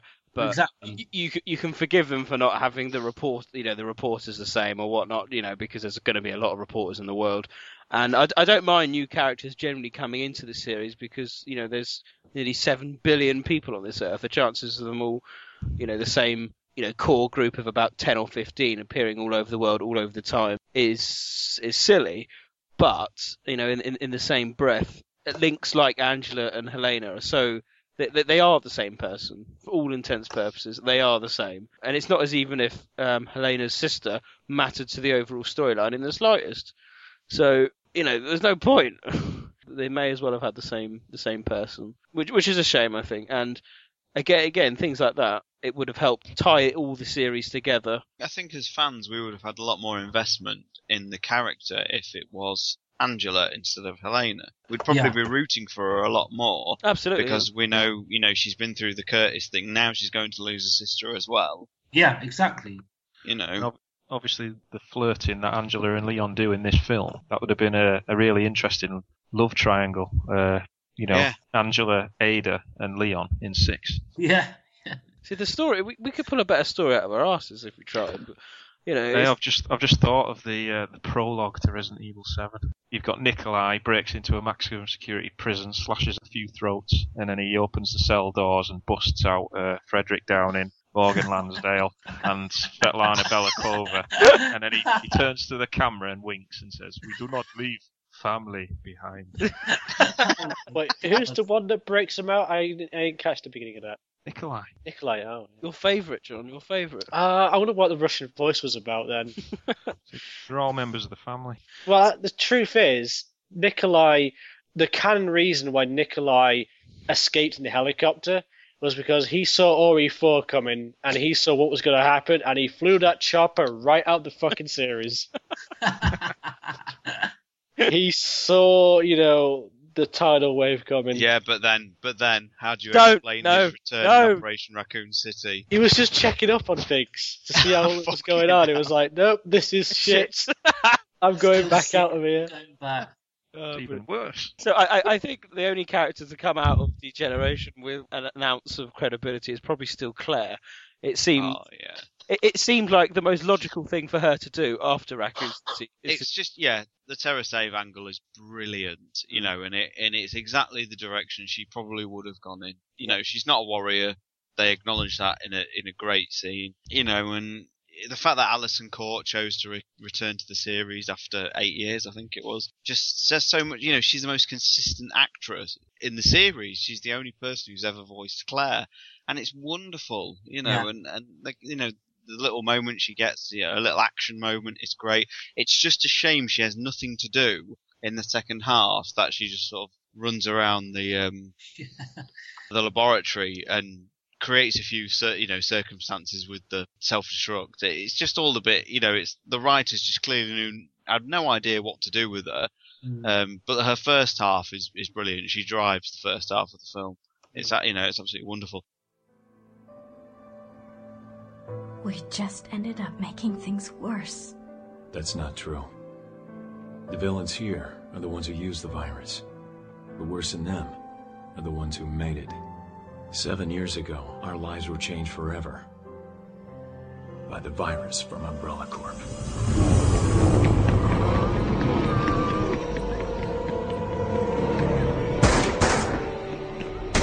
Umbrella collapsed. But their viral legacy continues to spread. I'm gonna scrub this virus from the face of the earth. You chose the role of rescuer rather than fighter like me. You chose a path that your brother and I couldn't follow. You weren't wrong. Leon, thank you. And you know, there's no reason to bring her back anymore. You know, she No. she's got her place in the series, and Yeah, I completely agree. Hmm. I can't understand why people think Claire should be at the forefront of the series. No, I think they've actually tied up her story quite nicely, which is quite Yeah. rare for any, any Resident Evil character. It seems actually, you know, they had the chance with Chris, but decided not to do that. And I think they've done it quite well with Claire, though. And I think the best writing in this film is the, the plot twist with obviously TerraSave's demonstrations that delayed the arrival of the vaccine at the airport. That was a really clever little little twist. Okay, I, what I want to do now is move on briefly. Well, move on to talk about the storyline because I think when uh, I share George's view, when you do watch it for the first time, there is a bit of a sense of what the fuck is going on. It's not as bad as Revelations understanding, but it pushes sometimes the boundaries of what we know about Resident Evil uh, and the effects of, say, the T virus. We've got an incident taking place on an aeroplane where people have been turned into zombies. I think that's probably one of my favourite parts of the film, actually. And obviously, that the plane's therefore running on autopilot. At the same time, we have a random zombie. We don't quite know how he's been infected Hmm. in the terminal. Come in and then do that funny scene with uh, the security guard and Ron Davis and whatnot. And before that, we've seen Curtis come in, thereby suggesting that he's causing it. At least that's from the viewer's perspective. We don't know if he did or not. And then, just as all hell's about to break loose, albeit in a very small time frame, in which, in fact, people seem to turn into zombies within seconds. Yes. Which is very, again, that's quite a new feature. Um, most people do take some time to turn into zombies, but this this chap was seconds. Then the plane crashes in, which is again quite a good scene, thereby spilling out all the all the other zombies from the plane, and then you know the the, the airport being cordoned off. I think when you first watch that, that's quite it's a bit odd, isn't it? I mean, I'm not quite sure if the explanations really work as to how that initial zombie got on in the, in the terminal. Well, the way I read it is obviously uh, Frederick Downing and Curtis Miller are working together. Hmm. Frederick obviously got quite sinister intentions, whereas all Curtis wants is justice for his family, and the Raccoon City incident exposes it. And I think Curtis was the one who was supposed to infect that first zombie in the airport, but the zombies on the plane were sort of Frederick's contingency plan, if you like, if Curtis chickened out. That's how I read it anyway. Because Curtis, even though he wants justice, he said like he's he doesn't want to cause another biohazard. Mm. Suggesting that Frederick had doubts as to whether he'll go through it. Yeah, because he needed to know he had the balls to do it because he's counting on him injecting himself with the G virus later in the film. Mm. But obviously, he did have the balls because it, it, it implies that he he is the one that affected that first chappie. Either that or it was staged to make it look like Curtis Miller was the one who caused it all. And Frederick was behind it all along by infecting someone, and in case it didn't spread, make sure he had the plane coming. Well, that's fine, and, and again, I, I, don't, I don't mind it. But obviously, as a viewer, you're you're, you're kind of you know uh, told you know s- suggests that it was caused by Curtis, which again I don't have a problem with. But it never really explains when the big explanation comes out at the end. It goes, "I infected the terminal and whatnot." It doesn't doesn't Yeah. really explain that little bit, which is which I think could have done with a bit of an explanation. Well, this is it. If you're a casual viewer, completely new to the series, you've got no idea where the zombies have come from. No. Or, or how they became zombies. There's no explanation whatsoever. It's only, you know, if you're a fan of the series and you know about the T virus, obviously you'll uh, you'll know, you know, you'll have an idea of what's going on. Um, I'm being casually reminded we didn't really speak about Leon during our little character section. I, I, I know I actually found him worse than RE4 Leon. Yeah, I think. I mean, I think that's sums it up. It, it just completely comes across as just sort of emotionless, and the few semi-interesting things he says are just cliches anyway. Yeah, I think that's why I skipped over him. I, I'm not sure anyone would have Yeah. poss- any any redeeming features to talk to him Well, about. you say that. I but do. It's actually my favourite iteration of Leon in the series. what? It is. I, l- you know, I think, you know, I, I, I but bearing in mind, let me come from a, a a perspective of Biohazard 4, and I couldn't stand him in that game. I hated all the wisecracking. You know, the white, you, you know, your right hand comes off. It, it was just, it was like all the really bad Arnold Schwarzenegger one-liners Yeah. embo- embodied in a character. Yeah. And um, you know, and I just like the fact that for the you know for this movie, it's obviously post Resident Evil well, Biohazard Four. He's realised that the wisecracking's not really necessary, and yeah, he's a bit straight. He is a very boring character in it. But that's he's the thing, almost Sean, you're, you're right. But that's the thing because you're absolutely right about the wisecracks. But th- but then nothing without the wisecracks, nothing's replaced them. There, there, no, there- there's no personality to then replace them with. They, I appreciate, yeah, I, I can see that, but um, he has that nice moment with Claire, so I defend the film. Is it because it's Paul Mercier? Uh, no, because I think more uh, Matthew. Is it Matthew? Matthew Mercer. Is it Matthew? Sorry, it's Mercer and Mercer. Uh, he does a great job as Leon. And and six, God, here we go. As the second Biohazard Six praise of the evening, uh, that gets the character of Leon a lot better because they they give him Mm. a lot more straight. But he also has the opportunity to do the odd one-liner here and there. I think Damnation is too much into the Res 4 territory, Biohazard 4 territory. You know, I don't need a pruning. It's just an awful line. It's awful. Mm. Um, but six has the balance about how you how you'd want Leon is about you know where he is in Biohazard Six. To be yeah, I'd agree. Absolutely agree with that. Yeah, about six. Now, Batman, do you have access to the Degeneration uncut script? Uncut script.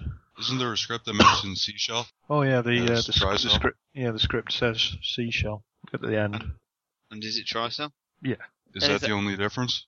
Yeah, that's literally the only difference. Um, I think there's a couple extra lines of dialogue here and there, but there's nothing major that's been cut out. Because at the end of the day, the connection that S is Seashell is Tricell. It's It's still non-canon. it is still non-canon, isn't it? I mean, Seashell appeared in the RE5 graffiti stuff, didn't it? Seashell is evil Yeah. on the website. Seashell is a lie or something, was it? Something I think it like was just seashell is evil. Seashell it is said. Seashell is evil, is it? Yeah. So you can link Seashell is Tricell, but the little bit of RE4 to to To be honest, if if they ever go back to four, I, I would hope they would redo that and actually Yeah. name it as Tricell, because then it just gets rid of a problem. You don't need to have this ludicrous seashell angle. You know, it is one of the only continuity errors the series still has. Well, which brings us quite nicely onto the fact that we did get that little tidbit at the end, didn't we, with Tricell going back in after Curtis Miller's mess to extract parts of the G virus. It's Oh. wonderful when you when you play the series chronologically. That bit is so brilliant because you go on to Revelations, and obviously that has a very loose Tricell reference. It's it's really good if you've got the um, Jessica's report to follow it. So you get introduced to Tricell in Degeneration, then you get the Excella reference in Revelations, and then the next thing you play is um. RE5. Oh no, sorry, Revelations comes first, doesn't it? Revelations is first, yeah. Yeah, Revelations is first. So you've obviously got the BSAA reforming. You've had the very, very loose Tricell reference in it. You can see it on the monitors. You get Excella named in the Jessica's report. You then get the Tricell named for the first time in Degeneration, and then you go on to Lost in Nightmares, which doesn't mention them at all. And then you go into five, and it all all the pieces of like the last few games or movies all come together in five. And this is why five is brilliant, Nick. Don't get me wrong. I think if you remember, I, I, I like the story of Five. Yeah, it's two very, very different things. the Yes. story the The game. thing about what what makes Five good is not the fact that you know it's standing on its own merits. It's rather sim- if you just it- read it as a book, it would be good. Well, I mean, I think about RE five is that it's not by itself, by its own merits, it's average. But if you surround it with this build up that Sean was talking about, Yeah, that I agree. It embodies everything it's been building up to, it becomes amazing. yeah, Yeah, let me just pitch this to you. If you had the story of Biohazard 5 in the remake style gameplay, would Ah. we all we'd we all sat here saying gaming could not get better? Uh, uh, yeah, you're absolutely right. Yeah, yeah. Yeah, I think I'd have to agree with that. Lost Nightmares was very good. It's It's so close to being exactly what it should be. Right, anyway, we'll move back to Degeneration. We were on the storyline implications, weren't we? But we derailed back to Leon. Um, yes, okay. Degeneration introduced a few new companies, as we, we, we like we like lots of companies to be introduced, obviously. We had WilPharma, Will Farmer, Tricell, which we've just mentioned there, TerraSave, and WilPharma was interesting in the sense that obviously we talked about the vaccine, but I really like their lab, albeit I Hmm. didn't quite understand their fail-safe security system. Do you mean the lab that looked very suspiciously like something out of a Paul Anderson film? I suppose I did it. No, it didn't. Did it that? didn't. Paul Anderson was never that creative. But it was honestly the most, the world's weirdest self. It was a self-destruct, wasn't it? It's- Basically, what happens is all the, the there's four sectors, I think. Is it four sectors or five? And they Hmm, all six. drop into a, a big pit, which then closes and then immolates itself. It, you know, it just burns it all. And that was another confusing plot point as well, because obviously Curtis runs there, and you, you're not. I'm- was never quite sure if that whole area was infected or not. Obviously, it wasn't as a result of the outbreak in the Harvardville airport. And, and when obviously when everyone turns up, it seems to be quite normal, albeit Curtis is in there. And then you don't actually see any kind of zombies. No, there's no outbreak in there. It's just literally. But there are zombies. Off and then and then Curtis becomes a G monster. That's it. No, because there are zombies. There aren't. Oh, are there? Oh, there is. Yeah. There is, and I- Yeah, when- when and I don't quite know how. But it's not until you after you see Curtis mutate to G, and then the zombies kind of turn up, and I, I- I don't quite understand how there how there were zombies there. You just have to assume the explosion leaked the T virus. Again, it doesn't fit. It doesn't Stretch, fit. isn't it, though? I know, but what else could it be? If there was no zombies, as you like said, Sean, that would have been, you know, that, that, that's yeah, fine. that's a bit. That is. Sorry, yeah, that is a bit Frederick, shit. I'll Frederick appreciate Downing that. leaked it. No, but he doesn't know, does he? That's not really. He'd have nothing to benefit from. No. from that. He- He, he- only from- ever does things that benefit him. From his perspective, his job was What are you? He's a fucking psychiatrist now. I am. I am. Crispin Freeman is a wonderful voice actor. he is. It's like Crispin Freeman's voice is like warm butter just dripping off a slice of toast into your ear. Because I, I remember, I remember once I've, you know, once you watch it the first time, you know the storyline. You then, like, you know, rewatched it again to go right now. I know what's happened. I've got the advantage, and everything was fitting quite nicely until I saw the zombies in the. Um, I'm not sure what it was, it was called, just the labs, wasn't? Harvardville Research Center or whatever it was. Um, that just didn't feel right, and I, I thought that was a, I thought that was a genuine mistake as to how they came about. And again, no explanations given. You've got some nice moments in with Ron Davis's laptop and things where they explain everything. I thought that was that was a quite a quite a good scene, but mm, It's a nice scene, but why does Frederick take Claire to the HQ in the first place? Yeah, I've always wondered that. Yeah, for some afternoon tea. Tea, yes. No, but why? Why? Yeah, that's a good point though. It has no. It's it's to basically give Claire something to do, isn't it? Yeah. and it moves on our point that the second half of the film with Claire is, is stretched, isn't it? And yeah, I love the second half of the film with Leon. I think it's, you know, from an action point of view, one of the best things the series has ever done. I I, I genuinely think I, I love it. Brilliant. I'm gonna have to watch it again. And the- when Leon's fighting Curtis, for me, it's everything I ever wanted a biohazard. Oh, that's a great to do. battle. Yeah, the direction of that battle, it- and and the, and with the, the the way with everything exploding and disintegrating, and the, the sort of the different platforms, uh, it- it's quite desperate. I think yeah, that they, that is done very very well. I'd agree. Yeah. When did you two to go diving together? Christ. Curtis Miller's a very good recreation of the G creature. Yeah. I thought he I- I was think- portrayed I- very well. Yeah, it's wonderful design. Yeah. And It there's some great slow mo moments where, like, um, you Yeah. see Curtis, like he's walking toward the army rangers to fight them, yet the GI, um, Yeah. it looks at Angela and then Yeah. it like controls the body and moves toward Angela, you know, Yeah. as though it's sensing its, you know, ability to create offspring. It's it's great. It's really good. It's bits like that. Certainly, his mutation was far more believable than like Mm. Mor- Morpheus's, even though it was a different virus. It, it just proved that perhaps Sergei was right, or what- sorry, Wesker was right, with the way people react differently to depending on their own internal feelings and beliefs and whatnot about how That's they. cobblers, Yeah, but it? Morpheus's transformation was pretty believable in, in the sense of Was it? Was it?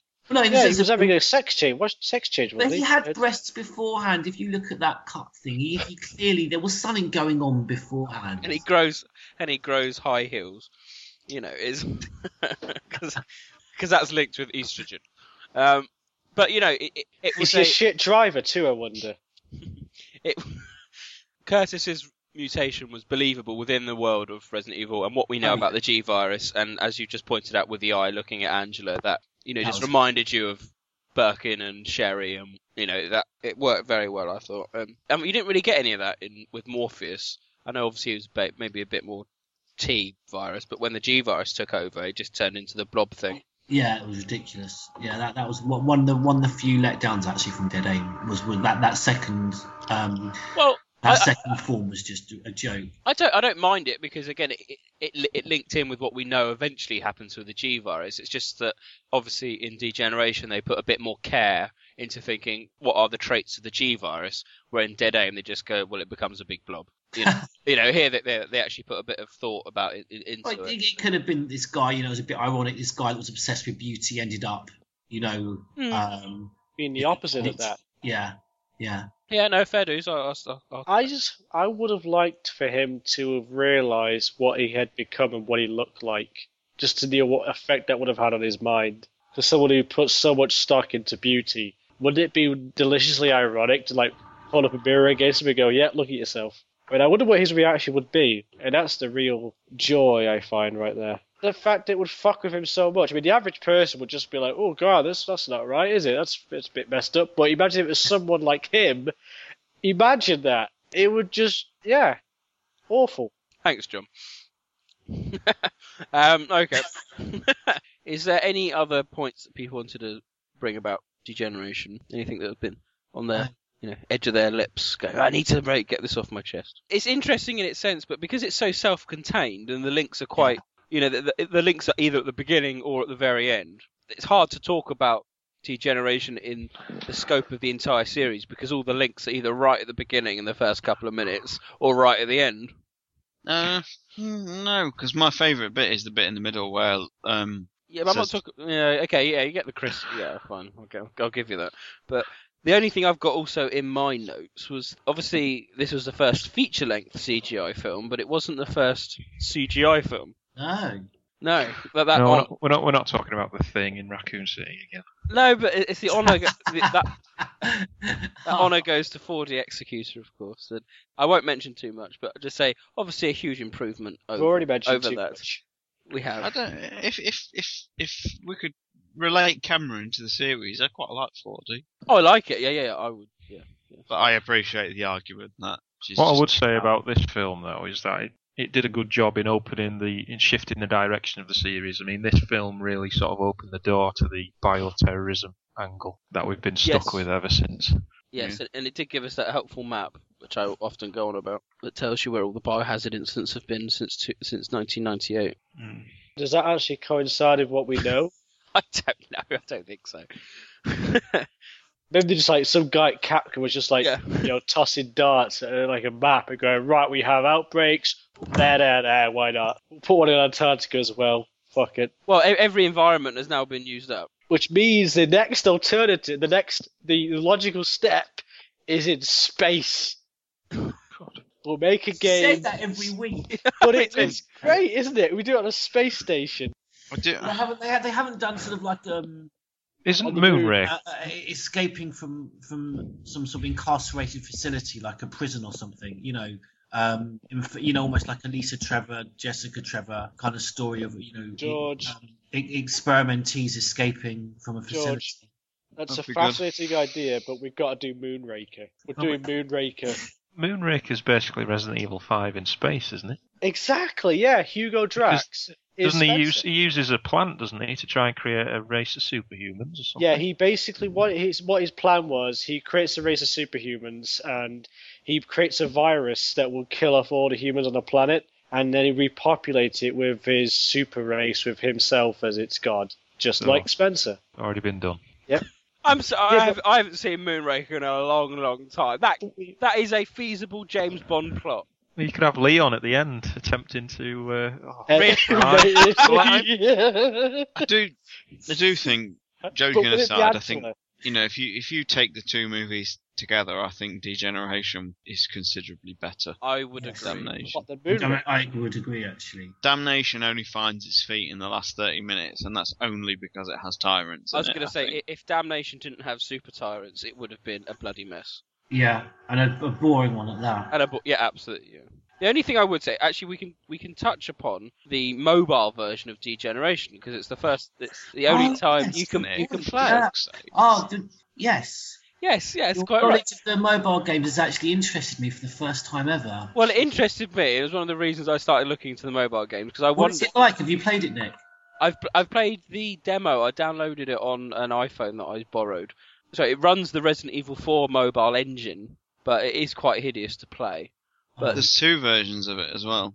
Is there? there, it yes, there was a, there was yeah. a version released on an old no- uh, on the old Nokia's, which was um, basically like it used the camera angles of Resident Evil 2, but made them appear like an airport and just gave you scenarios. There's like a battle mode, like you had to kill three zombies in the uh, photo room corridor in Res 2, but obviously all the walls had been done to look like an airport. It was awful. They are generally quite crap, but it's uh, you know just for for someone that was mildly interested in the mo- portable games, um, it was interesting to see if it could possibly be linked in with the film itself. Maybe not on a canonical basis, but just out of purely interest. But I so don't. what's the second version? Well, that's that's the main iPhone version, and Yeah. you know it's it's fairly dull. You just go around the airport shooting occasional zombies, but they Is introduce, just, yeah, is it just the airport setting?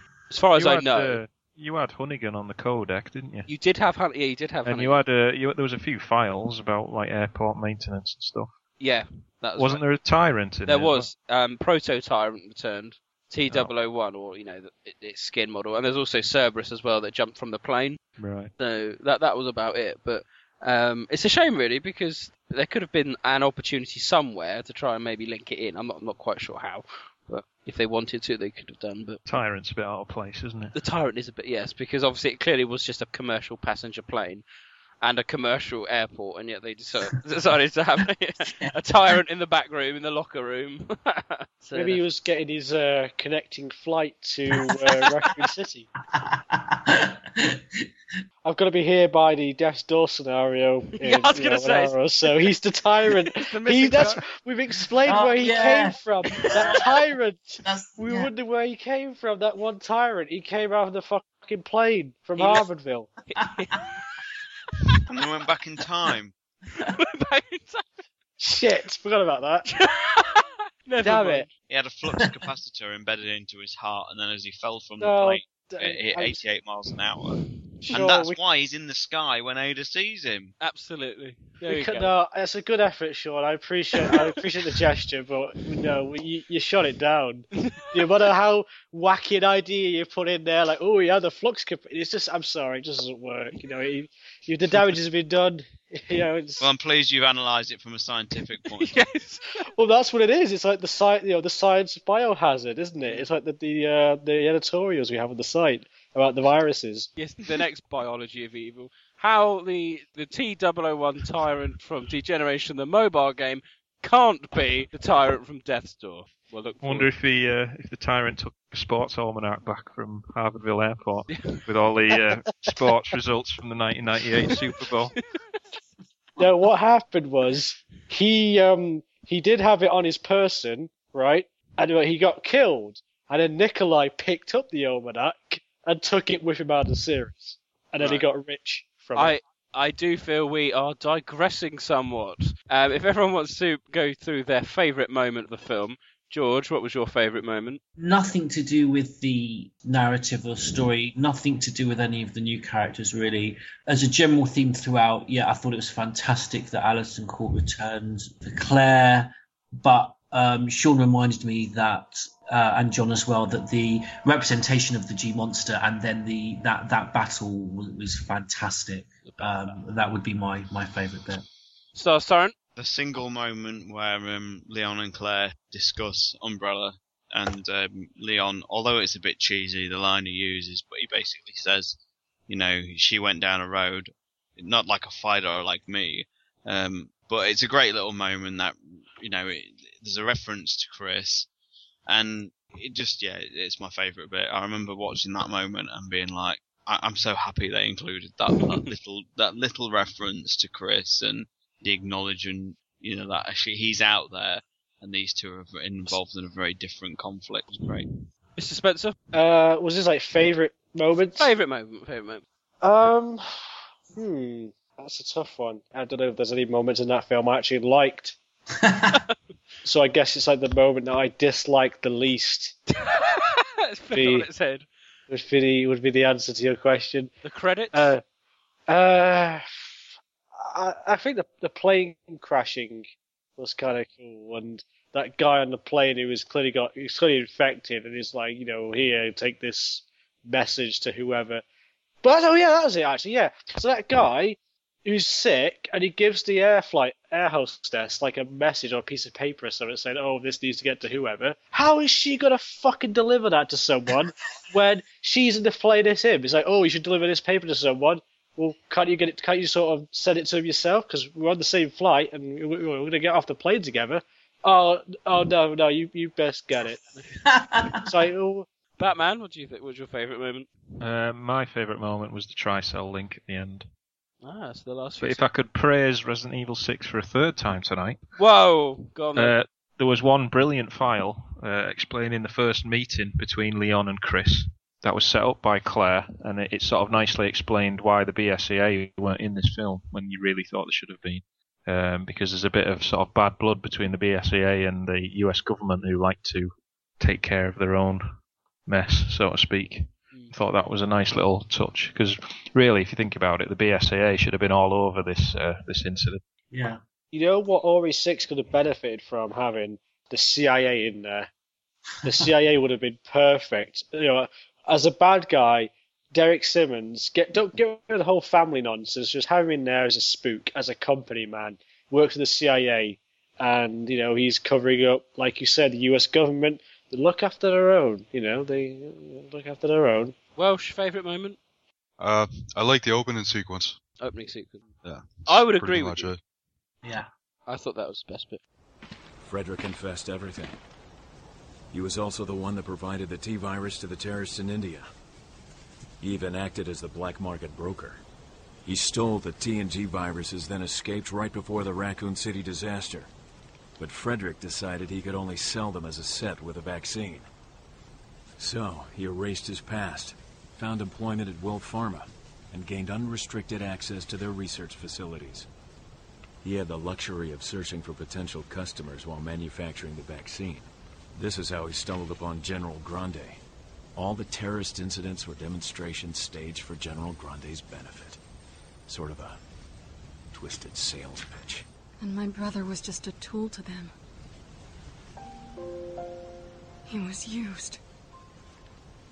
This doesn't absolve Curtis of what he did, but we share something in common with him, and that's his passionate desire to prevent any further tragedies like Raccoon City.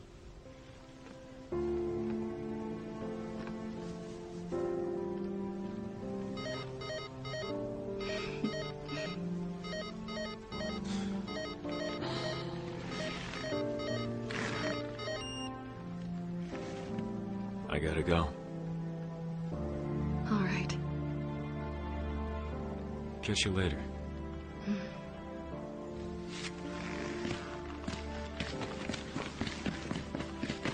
Leon.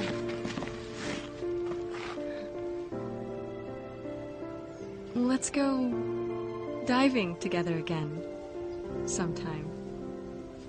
Love to.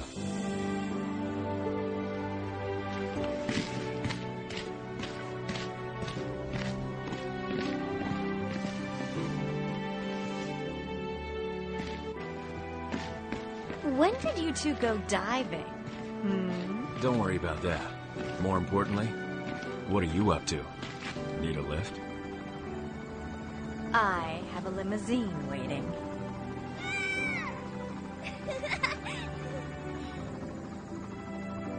Next time we bump into each other, let's hope it's someplace a little more normal.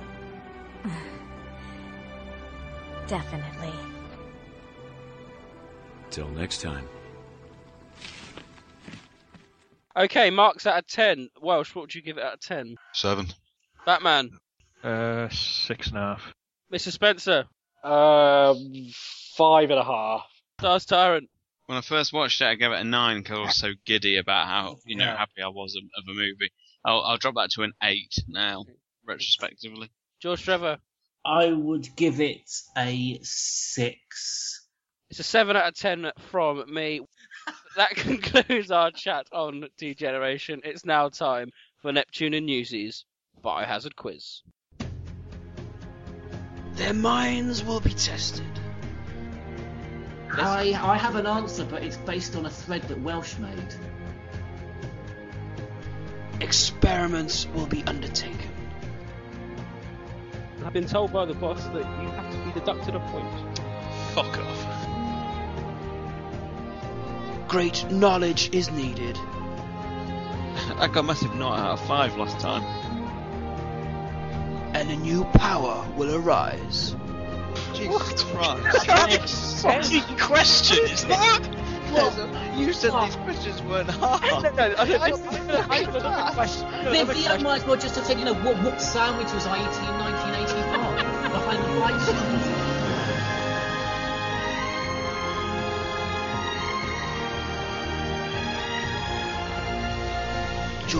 Trevor. The Batman. And Stars Tyrant. It's time for Neptune and Newsies Biohazard Quiz!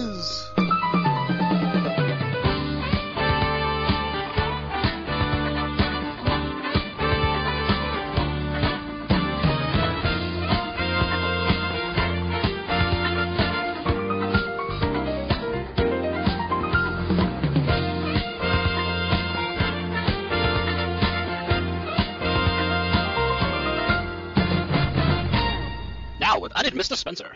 So, welcome back to the latest edition of Neptune and Newsy's Biohazard Quiz. As usual, minus Newsy. Let's take a look at the scores. Very interesting. Batman, you still lead with 28 points. In second place is George Trevor with 21, and in joint third it's Mr. Spencer and Stars Tyrant. Quick look on the guest leaderboard. Welsh, you find yourself with three points. You scored three out of five last time.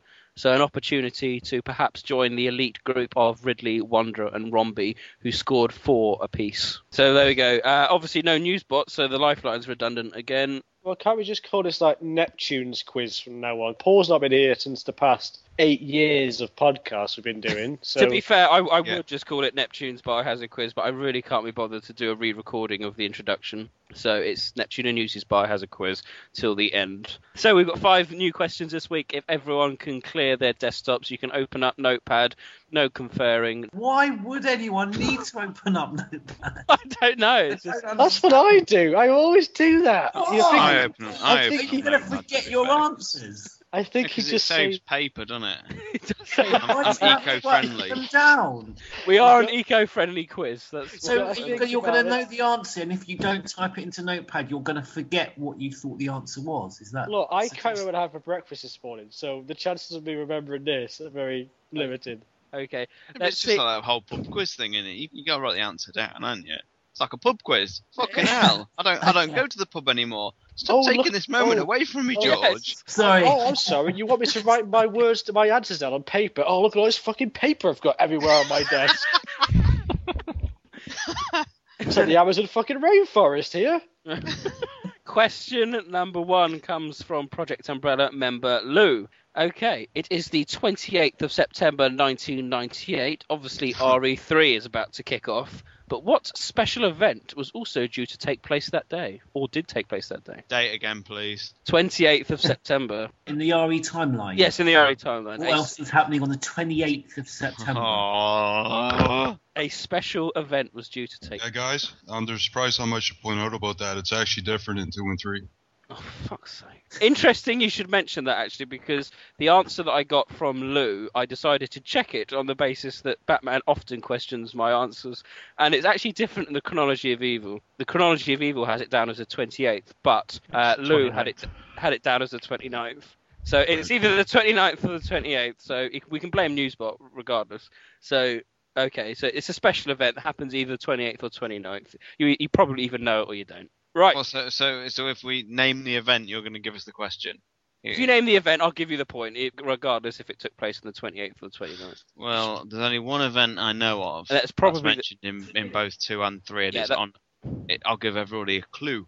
Good. It's on a whiteboard or a notice board in the Hmm. office where you There see Marvin. There we go. So we should know the answer. So if everyone's put an answer down, question number two. Aside from Jill and Chris, name another character from Biohazard I Survivor. Hey, What? Run that- uh, say it again. Aside from Jill and Chris, name another character from Biohazard I Survivor.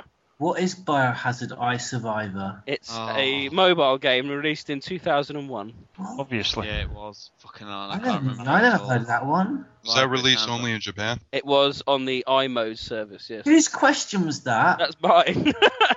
Oh, you tosser. It's a mobile game. Crash, God, I, isn't and the thing So- is, I vaguely remember it as well. You've got but fi- I there's five options. So I, I should have even asked whose question that was. I should have realised. Okay, so you can just guess a name. You might have a chance. Okay, question number three. So, can I just say, can, would anyone else agree after that? No more questions about the fucking mobile games. I don't know. I was running I out this week. remember I Survivor as well. You've got a whole series of games to ask questions on. Picks Right. like the most obscure ones. Hmm. yeah. That's the whole point. Then it's testing you. But none of us would have played that. I've Alright, never played. No one could play it. University challenged. Question number three. Name the rivers of the Arklay Mountains. I don't think they were the rivers of Babylon. Hang That's a nice wait, I know question. this. That is I, a nice I know- question. Hang on, wait, wait. I know what it. I don't know this. Got it. There's four. Do you have to name all four? Um, it depends how everyone does. Um, I I'm, I'm not even going to attempt it. I, don't, I have no idea. if you name two, you'll get half. If you name four, if you get yeah, I, don't, name- I don't even know one. There was a hitchhiker whose body was found near the river. That's the one. There's, there's a fo- there's four. Question number four. In Resident Evil Zero, red and blue makes what? In what? In Resident Evil Zero, red and blue makes what? It's a puzzle. Anyone want to? to remember that puzzle? you Is it a chemical or what? What is it? Correct, correct. Does anyone? Oh, yeah, it's Rebecca's. Yeah. Okay, no, no, I won't have a clue. Sean seems to be up on that. Okay. And finally, question number five makes her a triumphant return of the Who Am I question. So listen up. Who am I? I've made it a long way, but it's over. It's going dark. I've been a piece of shit coward. Forgive me, Kevin, Aaron, and Fred. Who am I? Ah, Nice. Can you please repeat that one more time? Yes, I can. Who am I? I've made it a long way, but it's over. It's going dark. I've been a piece of shit coward. Forgive me, Kevin, Aaron, and Fred. Who Is this I? the guy that shot Subway. himself with a Mossberg, isn't it? I will say nothing. That concludes our five questions. Join us after this when we'll run through the answers.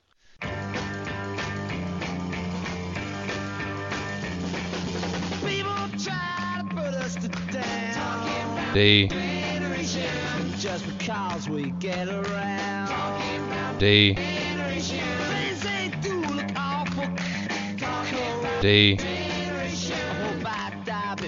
get old.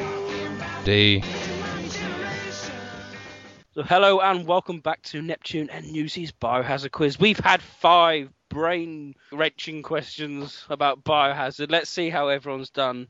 An opportunity, I feel, for some people to maybe catch up with Batman. So, anyway, question number one was from project member Lou, and I apologise to him in case he was right all along and I was wrong, slash the chronology of evil was wrong. Either on the 28th or 29th of September, a special event was taking place. What event was that? George Trevor. No, the, a special event was taking place on the 28th of September. Yeah. As, as so just before RE2. Mm. Oh, oh, there was a. ce- Were they celebrating something in the city? There was the. The oh fuck! There was some sort of citywide specific celebration um, that maybe the mayor was also involved with. Is that the of City Hall or something, wasn't it? Oh, was I'm gonna say, and I should. I hope if we, I'm onto the right track, what I'm thinking, I should. I deserve half a point. Some sort of city, just involving Raccoon City, a celebration, We're commemorating something in, within the city. Okay, right, I'll note that down. Mr. Spencer, can you improve Um, on that answer? I was. I know what he's on about. I don't know if it was something to do with like Some sort of City festival. Hall. It was like City Hall or something, but I kind of went for the anniversary of the cable car system or something like that. I'm not sure. I'm putting it. I'm last cast of the die for that one. Okay. Welsh, did you Gay know this one?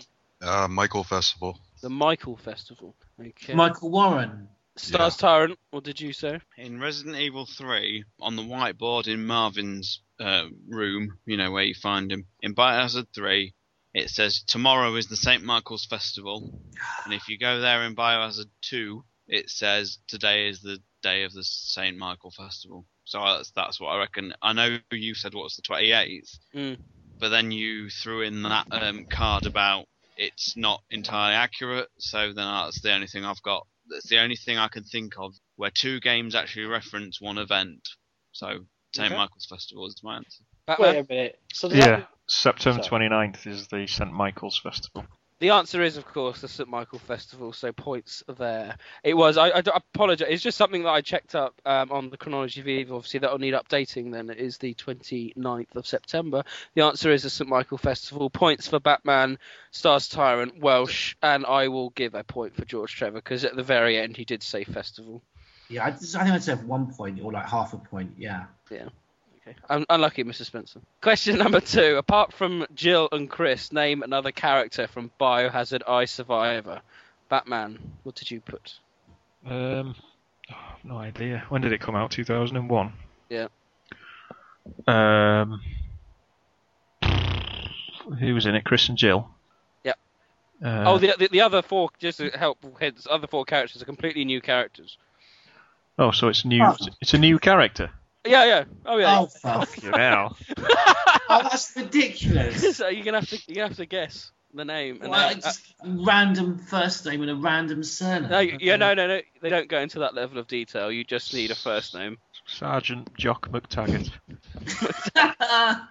Uh, George Trevor, Betty Swallocks. Betty Swallocks, Mr. Spencer. Jake. I don't know. If I guess her on first name basis. There's always a Jake. Yeah, I can't, I'm going to change my answer to Jake. Jake. There's always a Jake. I love that logic. Stars Tyrant. Lucy. Let's just say Lucy. Welsh. Oh, I like Lucy. Yeah. Uh, I should know the answer because I translate that, but I can't think of who it was. I think you translated it for me, or at least you provided me with a translation. Uh, no idea. No idea. Kevin? The answers are either Frank, Kay, Al, Anna, or Kentaro. Unlucky. Just, I was going to say Concharo. God, I remember I Survivor as well. God, and I, So who are they then? Are they police officers? Uh, oh, blimey. Uh, one of them. Oh, is... now now you're asking.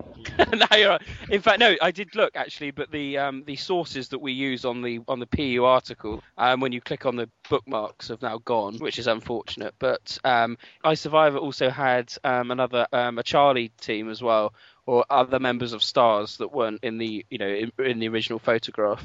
Uh, Yeah. It really expanded upon that. I think Anna and um, Al were Stars members at least. But it was it was it's, it's a card based game uh, that you came up against um, you know Cerberus and, and Zombie Cop set in Raccoon City, but obviously not canon. It wasn't made by Capcom in any way. So right, no points there unfortunately for anyone. So name the four rivers of the Arklay Mountains. name one of the one river. There are four options, didn't you?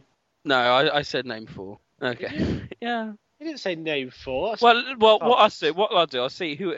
If if no one gets all four, if someone gets all four, they're they're gonna get the point. And then if anyone only if anyone gets three, they might get the point. I can't. I don't know how to pronounce this, but I remember reading something that sounded like this in a manual or something. Okay, well we'll start with you, Mr. Spencer. How many rivers of the Arklay Mountains can you name? Just the one, Right. because that's what I was asked. One of these four. I just remember I'm getting that name, that that word, and I don't know where it's coming from. It's probably bollocks. Is it coming from the Resident Evil Wikia? No, it just came out. No, what, what what name have you got? Can we have it's the name? A I M double E. Amy or something. Aim or something like that. Ames. Can't Ames almost. No, no, he didn't say that. Stars, we kept stars. He didn't say that. Right, It's okay. A I. I just, I just want to stress that the letter he said after E was another E and not No, an I was gonna say it's A's. Um, You, you said A I M E E. okay, that may be one answer, but have you got any other answers? No. No, right. George Trevor, can you improve? I can name two. Okay. I can name two areas of water that I'm aware of in Resident Evil. Whether they're anywhere near the Arklay Mountains, I've no That's idea. right, right. Uh, Mendez River Right. and Victory Lake. I've got a horrible Ooh. Victory. I've got a horrible feeling Victory Lake might be in fucking nowhere near. But those are the only two bodies of water I'm aware of in the RE universe. And you're not going with Mr. Spencer's answer as well for a third possible answer. Amy. Don't no. A- A- A- Amy River. No. No. Okay, so you- you're giving me one river and one What do lake. you mean? Do I want to cheat and just add his on? Be honest with you, if I'd gone after Batman, then I probably would do that. Okay, Welsh, how many rivers can you name? Uh, the only two I can think of are the uh, Circular River and Ames River. Circular River, Ames River. I'll take George's two points as well if you want. I'll go Batman? Baines. Isn't Victory Lake just from the Perry novels? I know there's one Uh, river. There's one river that's just from the Perry novels. I can't remember which one it is. I think it's from the true story behind Biohazard. Is it? oh, that's probably what I've got it from because I've not read the Perry books. Um, I know. I've heard of Mendez River. There's the Ames River because they find the body in there, don't they? Circular River is the one that runs through the city, I think. And I'm gonna say Marble River. I'm sure that's Oh, where the I'm first sure right. murder victim is found. Uh, Stars Tyrant, what did you have? Mm. North River, South River, West River, East River. He knows his stuff, this lad.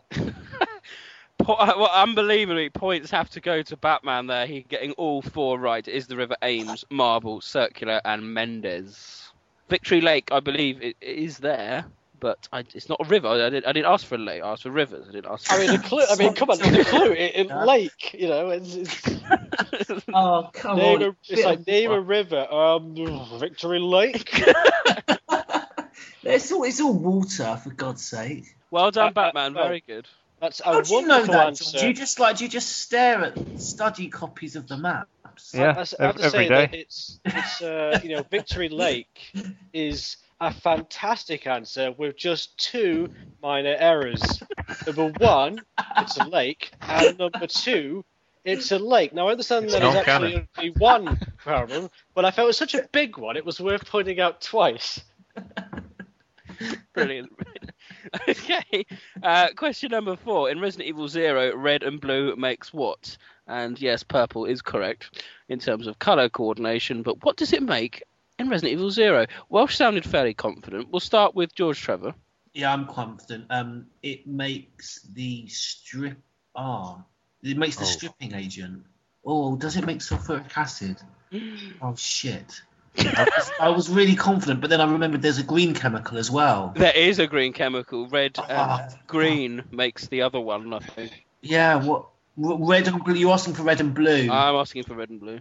Um, f- stripping agent. I know I'm going to be wrong. Mr. Spencer, Vijo, I don't know. Stars Tyrant. Um, I had written down battery acid, Right. but George has made me worry it's sulfuric acid, I think, now.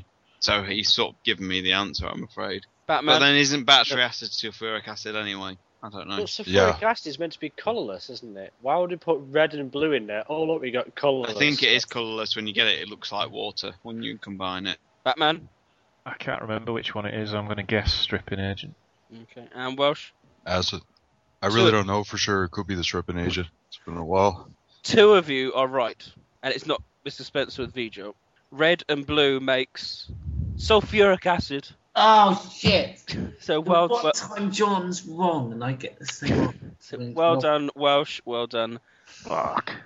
well done, stars there. Oh, and Well, well, ha- hang on though. Is a stripping agent and acid the same thing? no, the other one is parting agent or something like that, which is what Yeah. red and green is. So. Question at number five: Who am I? I've made it a long way, but it's over. It's going dark. I have been a piece of shit coward. Forgive me, Kevin, Aaron, and Fred. Just to fill you, in, this is a question on Biohazard Outbreak File 2. So, Ty, did you know this one? I didn't. I'll be honest. I've Are you, no are you going to guess a name? Because I'm only looking for a first name. R- run it by me again. I've made it a long way, but it's over. It's going dark. I've been a piece of shit coward. Forgive me, Kevin, Aaron, and Fred. I'm looking for a name. I can see that file within the game. I can see it. I've, I've read that file before. Well, bear in mind we talked. Cannot. I think it's a Desperate Times file, but I'm, I'm pretty sure I'm wrong about we- that. it, what, you're correct. You're, you're correct in that sense. There's lots of links to Biohazard Outbreak 2, which we did the last podcast. Can I interject here? Is, is it a Desperate Times file? I don't Is know. this- I don't know off the top of my head, but um, No, no, it's not. Blow, you mentioned his name on the last podcast. But I we did. Yes, we, we did mention his name in the last podcast. Mm. I was trying to be a bit more subtle. Did that. I mention his name? I don't have a guess. I have a guess.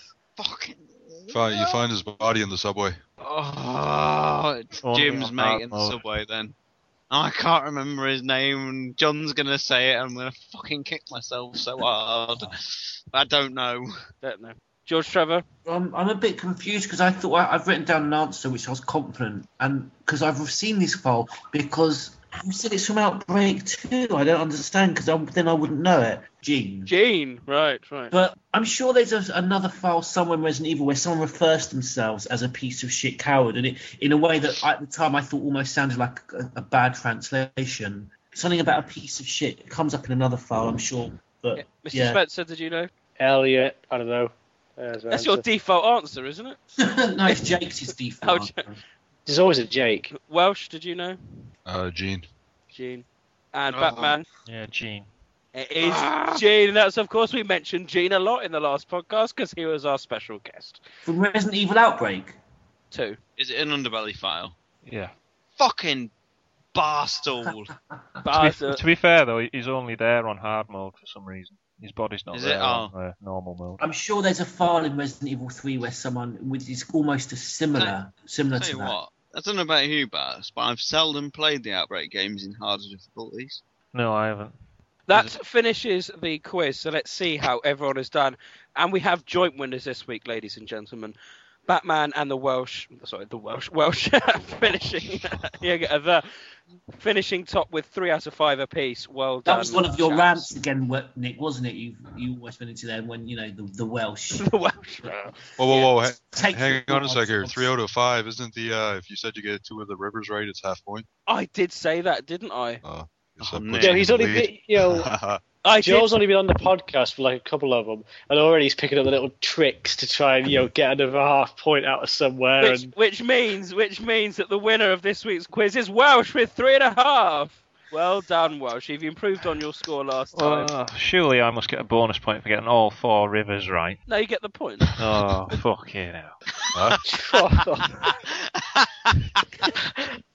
just you could you could hear the mank rage in his voice there. So Welsh, you go second in our leaderboard with three and a half, thereby overtaking Smiley and Archelon. So you should be very pleased with that. Second place, Batman with three, and joint third. George Trevor and Stars Tyrant with two. Mr. Spencer, I don't think I'm you've got a sure I got more than two right in that quiz. I don't think you I got half a pint for the rivers. Why? I got a river correct. Right, you needed two to get half. Oh, okay. Um, I was getting a half of something else. You got a lake. Oh, the festival. Got the fest- I got the festival thing Yes. festival thing. and the name Gene. And you got yes, that's Yeah. right. That's by my adding up. That's two. Okay. You just said festival, you didn't say Michael Festival. Yeah. I'm being generous. So he got one. what if you want to deduct him one? I'm just rubbing it in, No, I- George. I I'm think only should say- joking. no, no, no, I- joking. Let, let, us just yeah. I, let's not rock the boat. No. so, to Mr. Spencer, I don't think you scored anything this week, my friend. I don't think I did. I don't think you did. No, you didn't. No. So what's that done to the overall leaderboard? Well, that puts Batman onto a commanding Oh. 31 points. In second place, wow, still remains George Trevor up to 23 points. Stars Tyrant now in third position on 21 points, and Mr. I'm Spencer on 19. So, you know, not too bad. I think Watch the out, bookmakers George. already I'm paying out, aren't they, on John as the winner? have your series playthroughs given me a second win. It has, it has. So thank you very much for playing. That concludes Neptune and Newty's Biohazard quiz for this week. Join us next week for the final round.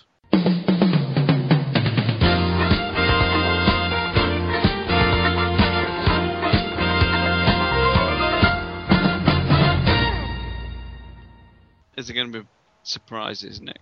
Will there be surprises? Welcome back, go. Yes. Will there be any surprises as asked by Star Star? I couldn't possibly comment. so there we go. So that, that finishes our podcast really for for this week. Um, next week we are going to be doing our final Christmas special. We're going to be looking on the forums, just in our podcast thread. If anyone wants to put suggestions as to what we can discuss, um, I think that will be useful because not a lot actually happened in 2013 for Biohazard. So um, if there's anything you really want us to delve deep into, then please, by all means, sorry, let us know. So yes, we will be finishing off next podcast. We're going to be doing our final quiz. I, I do have a surprise in the sense that it's not going to be a normal Biohazard quiz. I.e., Batman needs to be brought more in, in line with our scores. 'cause it's Well, the the actual quiz. I, I will say now. Next week it's going to be Neptune and Newsies Biohazard Quiz Quiz. What? Okay, that's all That's I'll just say. using the word quiz twice. So that that's So- what the quiz is on next week. We're So going to be quizzed on how well we think you've been as a quiz master. Well, Not this is it. I'm going to announce now that Nick, you are going to have your own quiz next week. what? I will read you five questions from the uh, the Junior Resident Evil Encyclopedia of Knowledge, and you will be you will be put to the test. Oh no!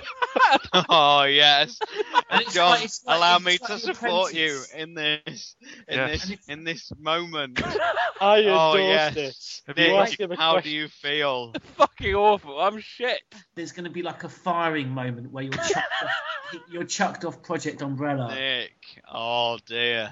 Right. Anyway, anyway, right. Well, we can we can look forward to that. We can perhaps do the normal quiz first, and then you can do your quiz on me, which will be fun. Um, That sounds so wrong, doesn't it? yeah. On that note, it is goodbye from me, Neptune. Goodbye from me, Batman. Goodbye from me, Stars Tyrant. Goodbye from me, Welsh. Goodbye from me, George Trevor. It's goodbye from me, John Edward Walton. Bioorganic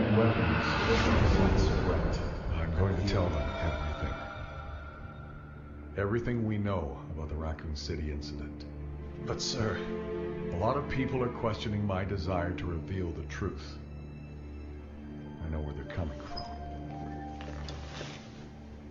It might create more problems than it solves. A lesson I learned well in the military.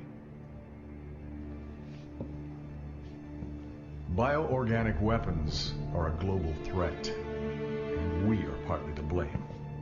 We have to come clean and start working with the rest of the world if we want to have any chance of fighting this.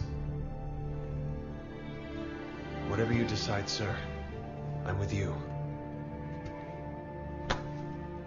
I've always valued your friendship, Leon. It's time we take responsibility and end this mess.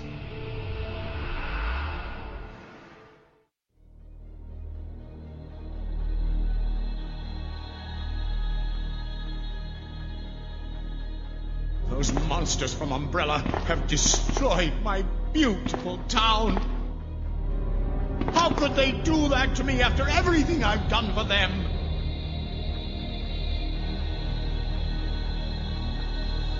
The stars are finished. Someone is a traitor. Umbrella set us up. Ada. So it is true. True? About what? You, working with Wesker. I see you've been doing your homework.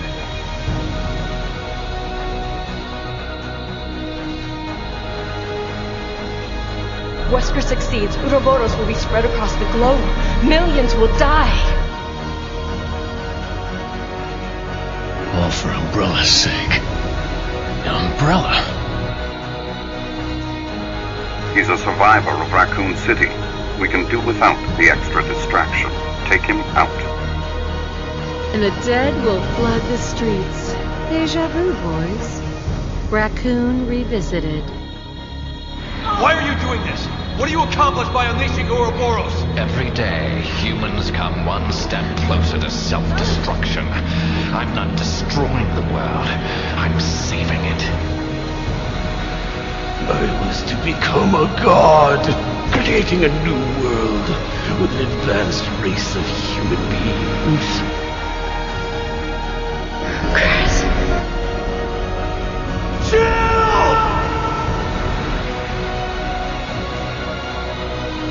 They're going to launch a missile directly into the city as soon as day breaks.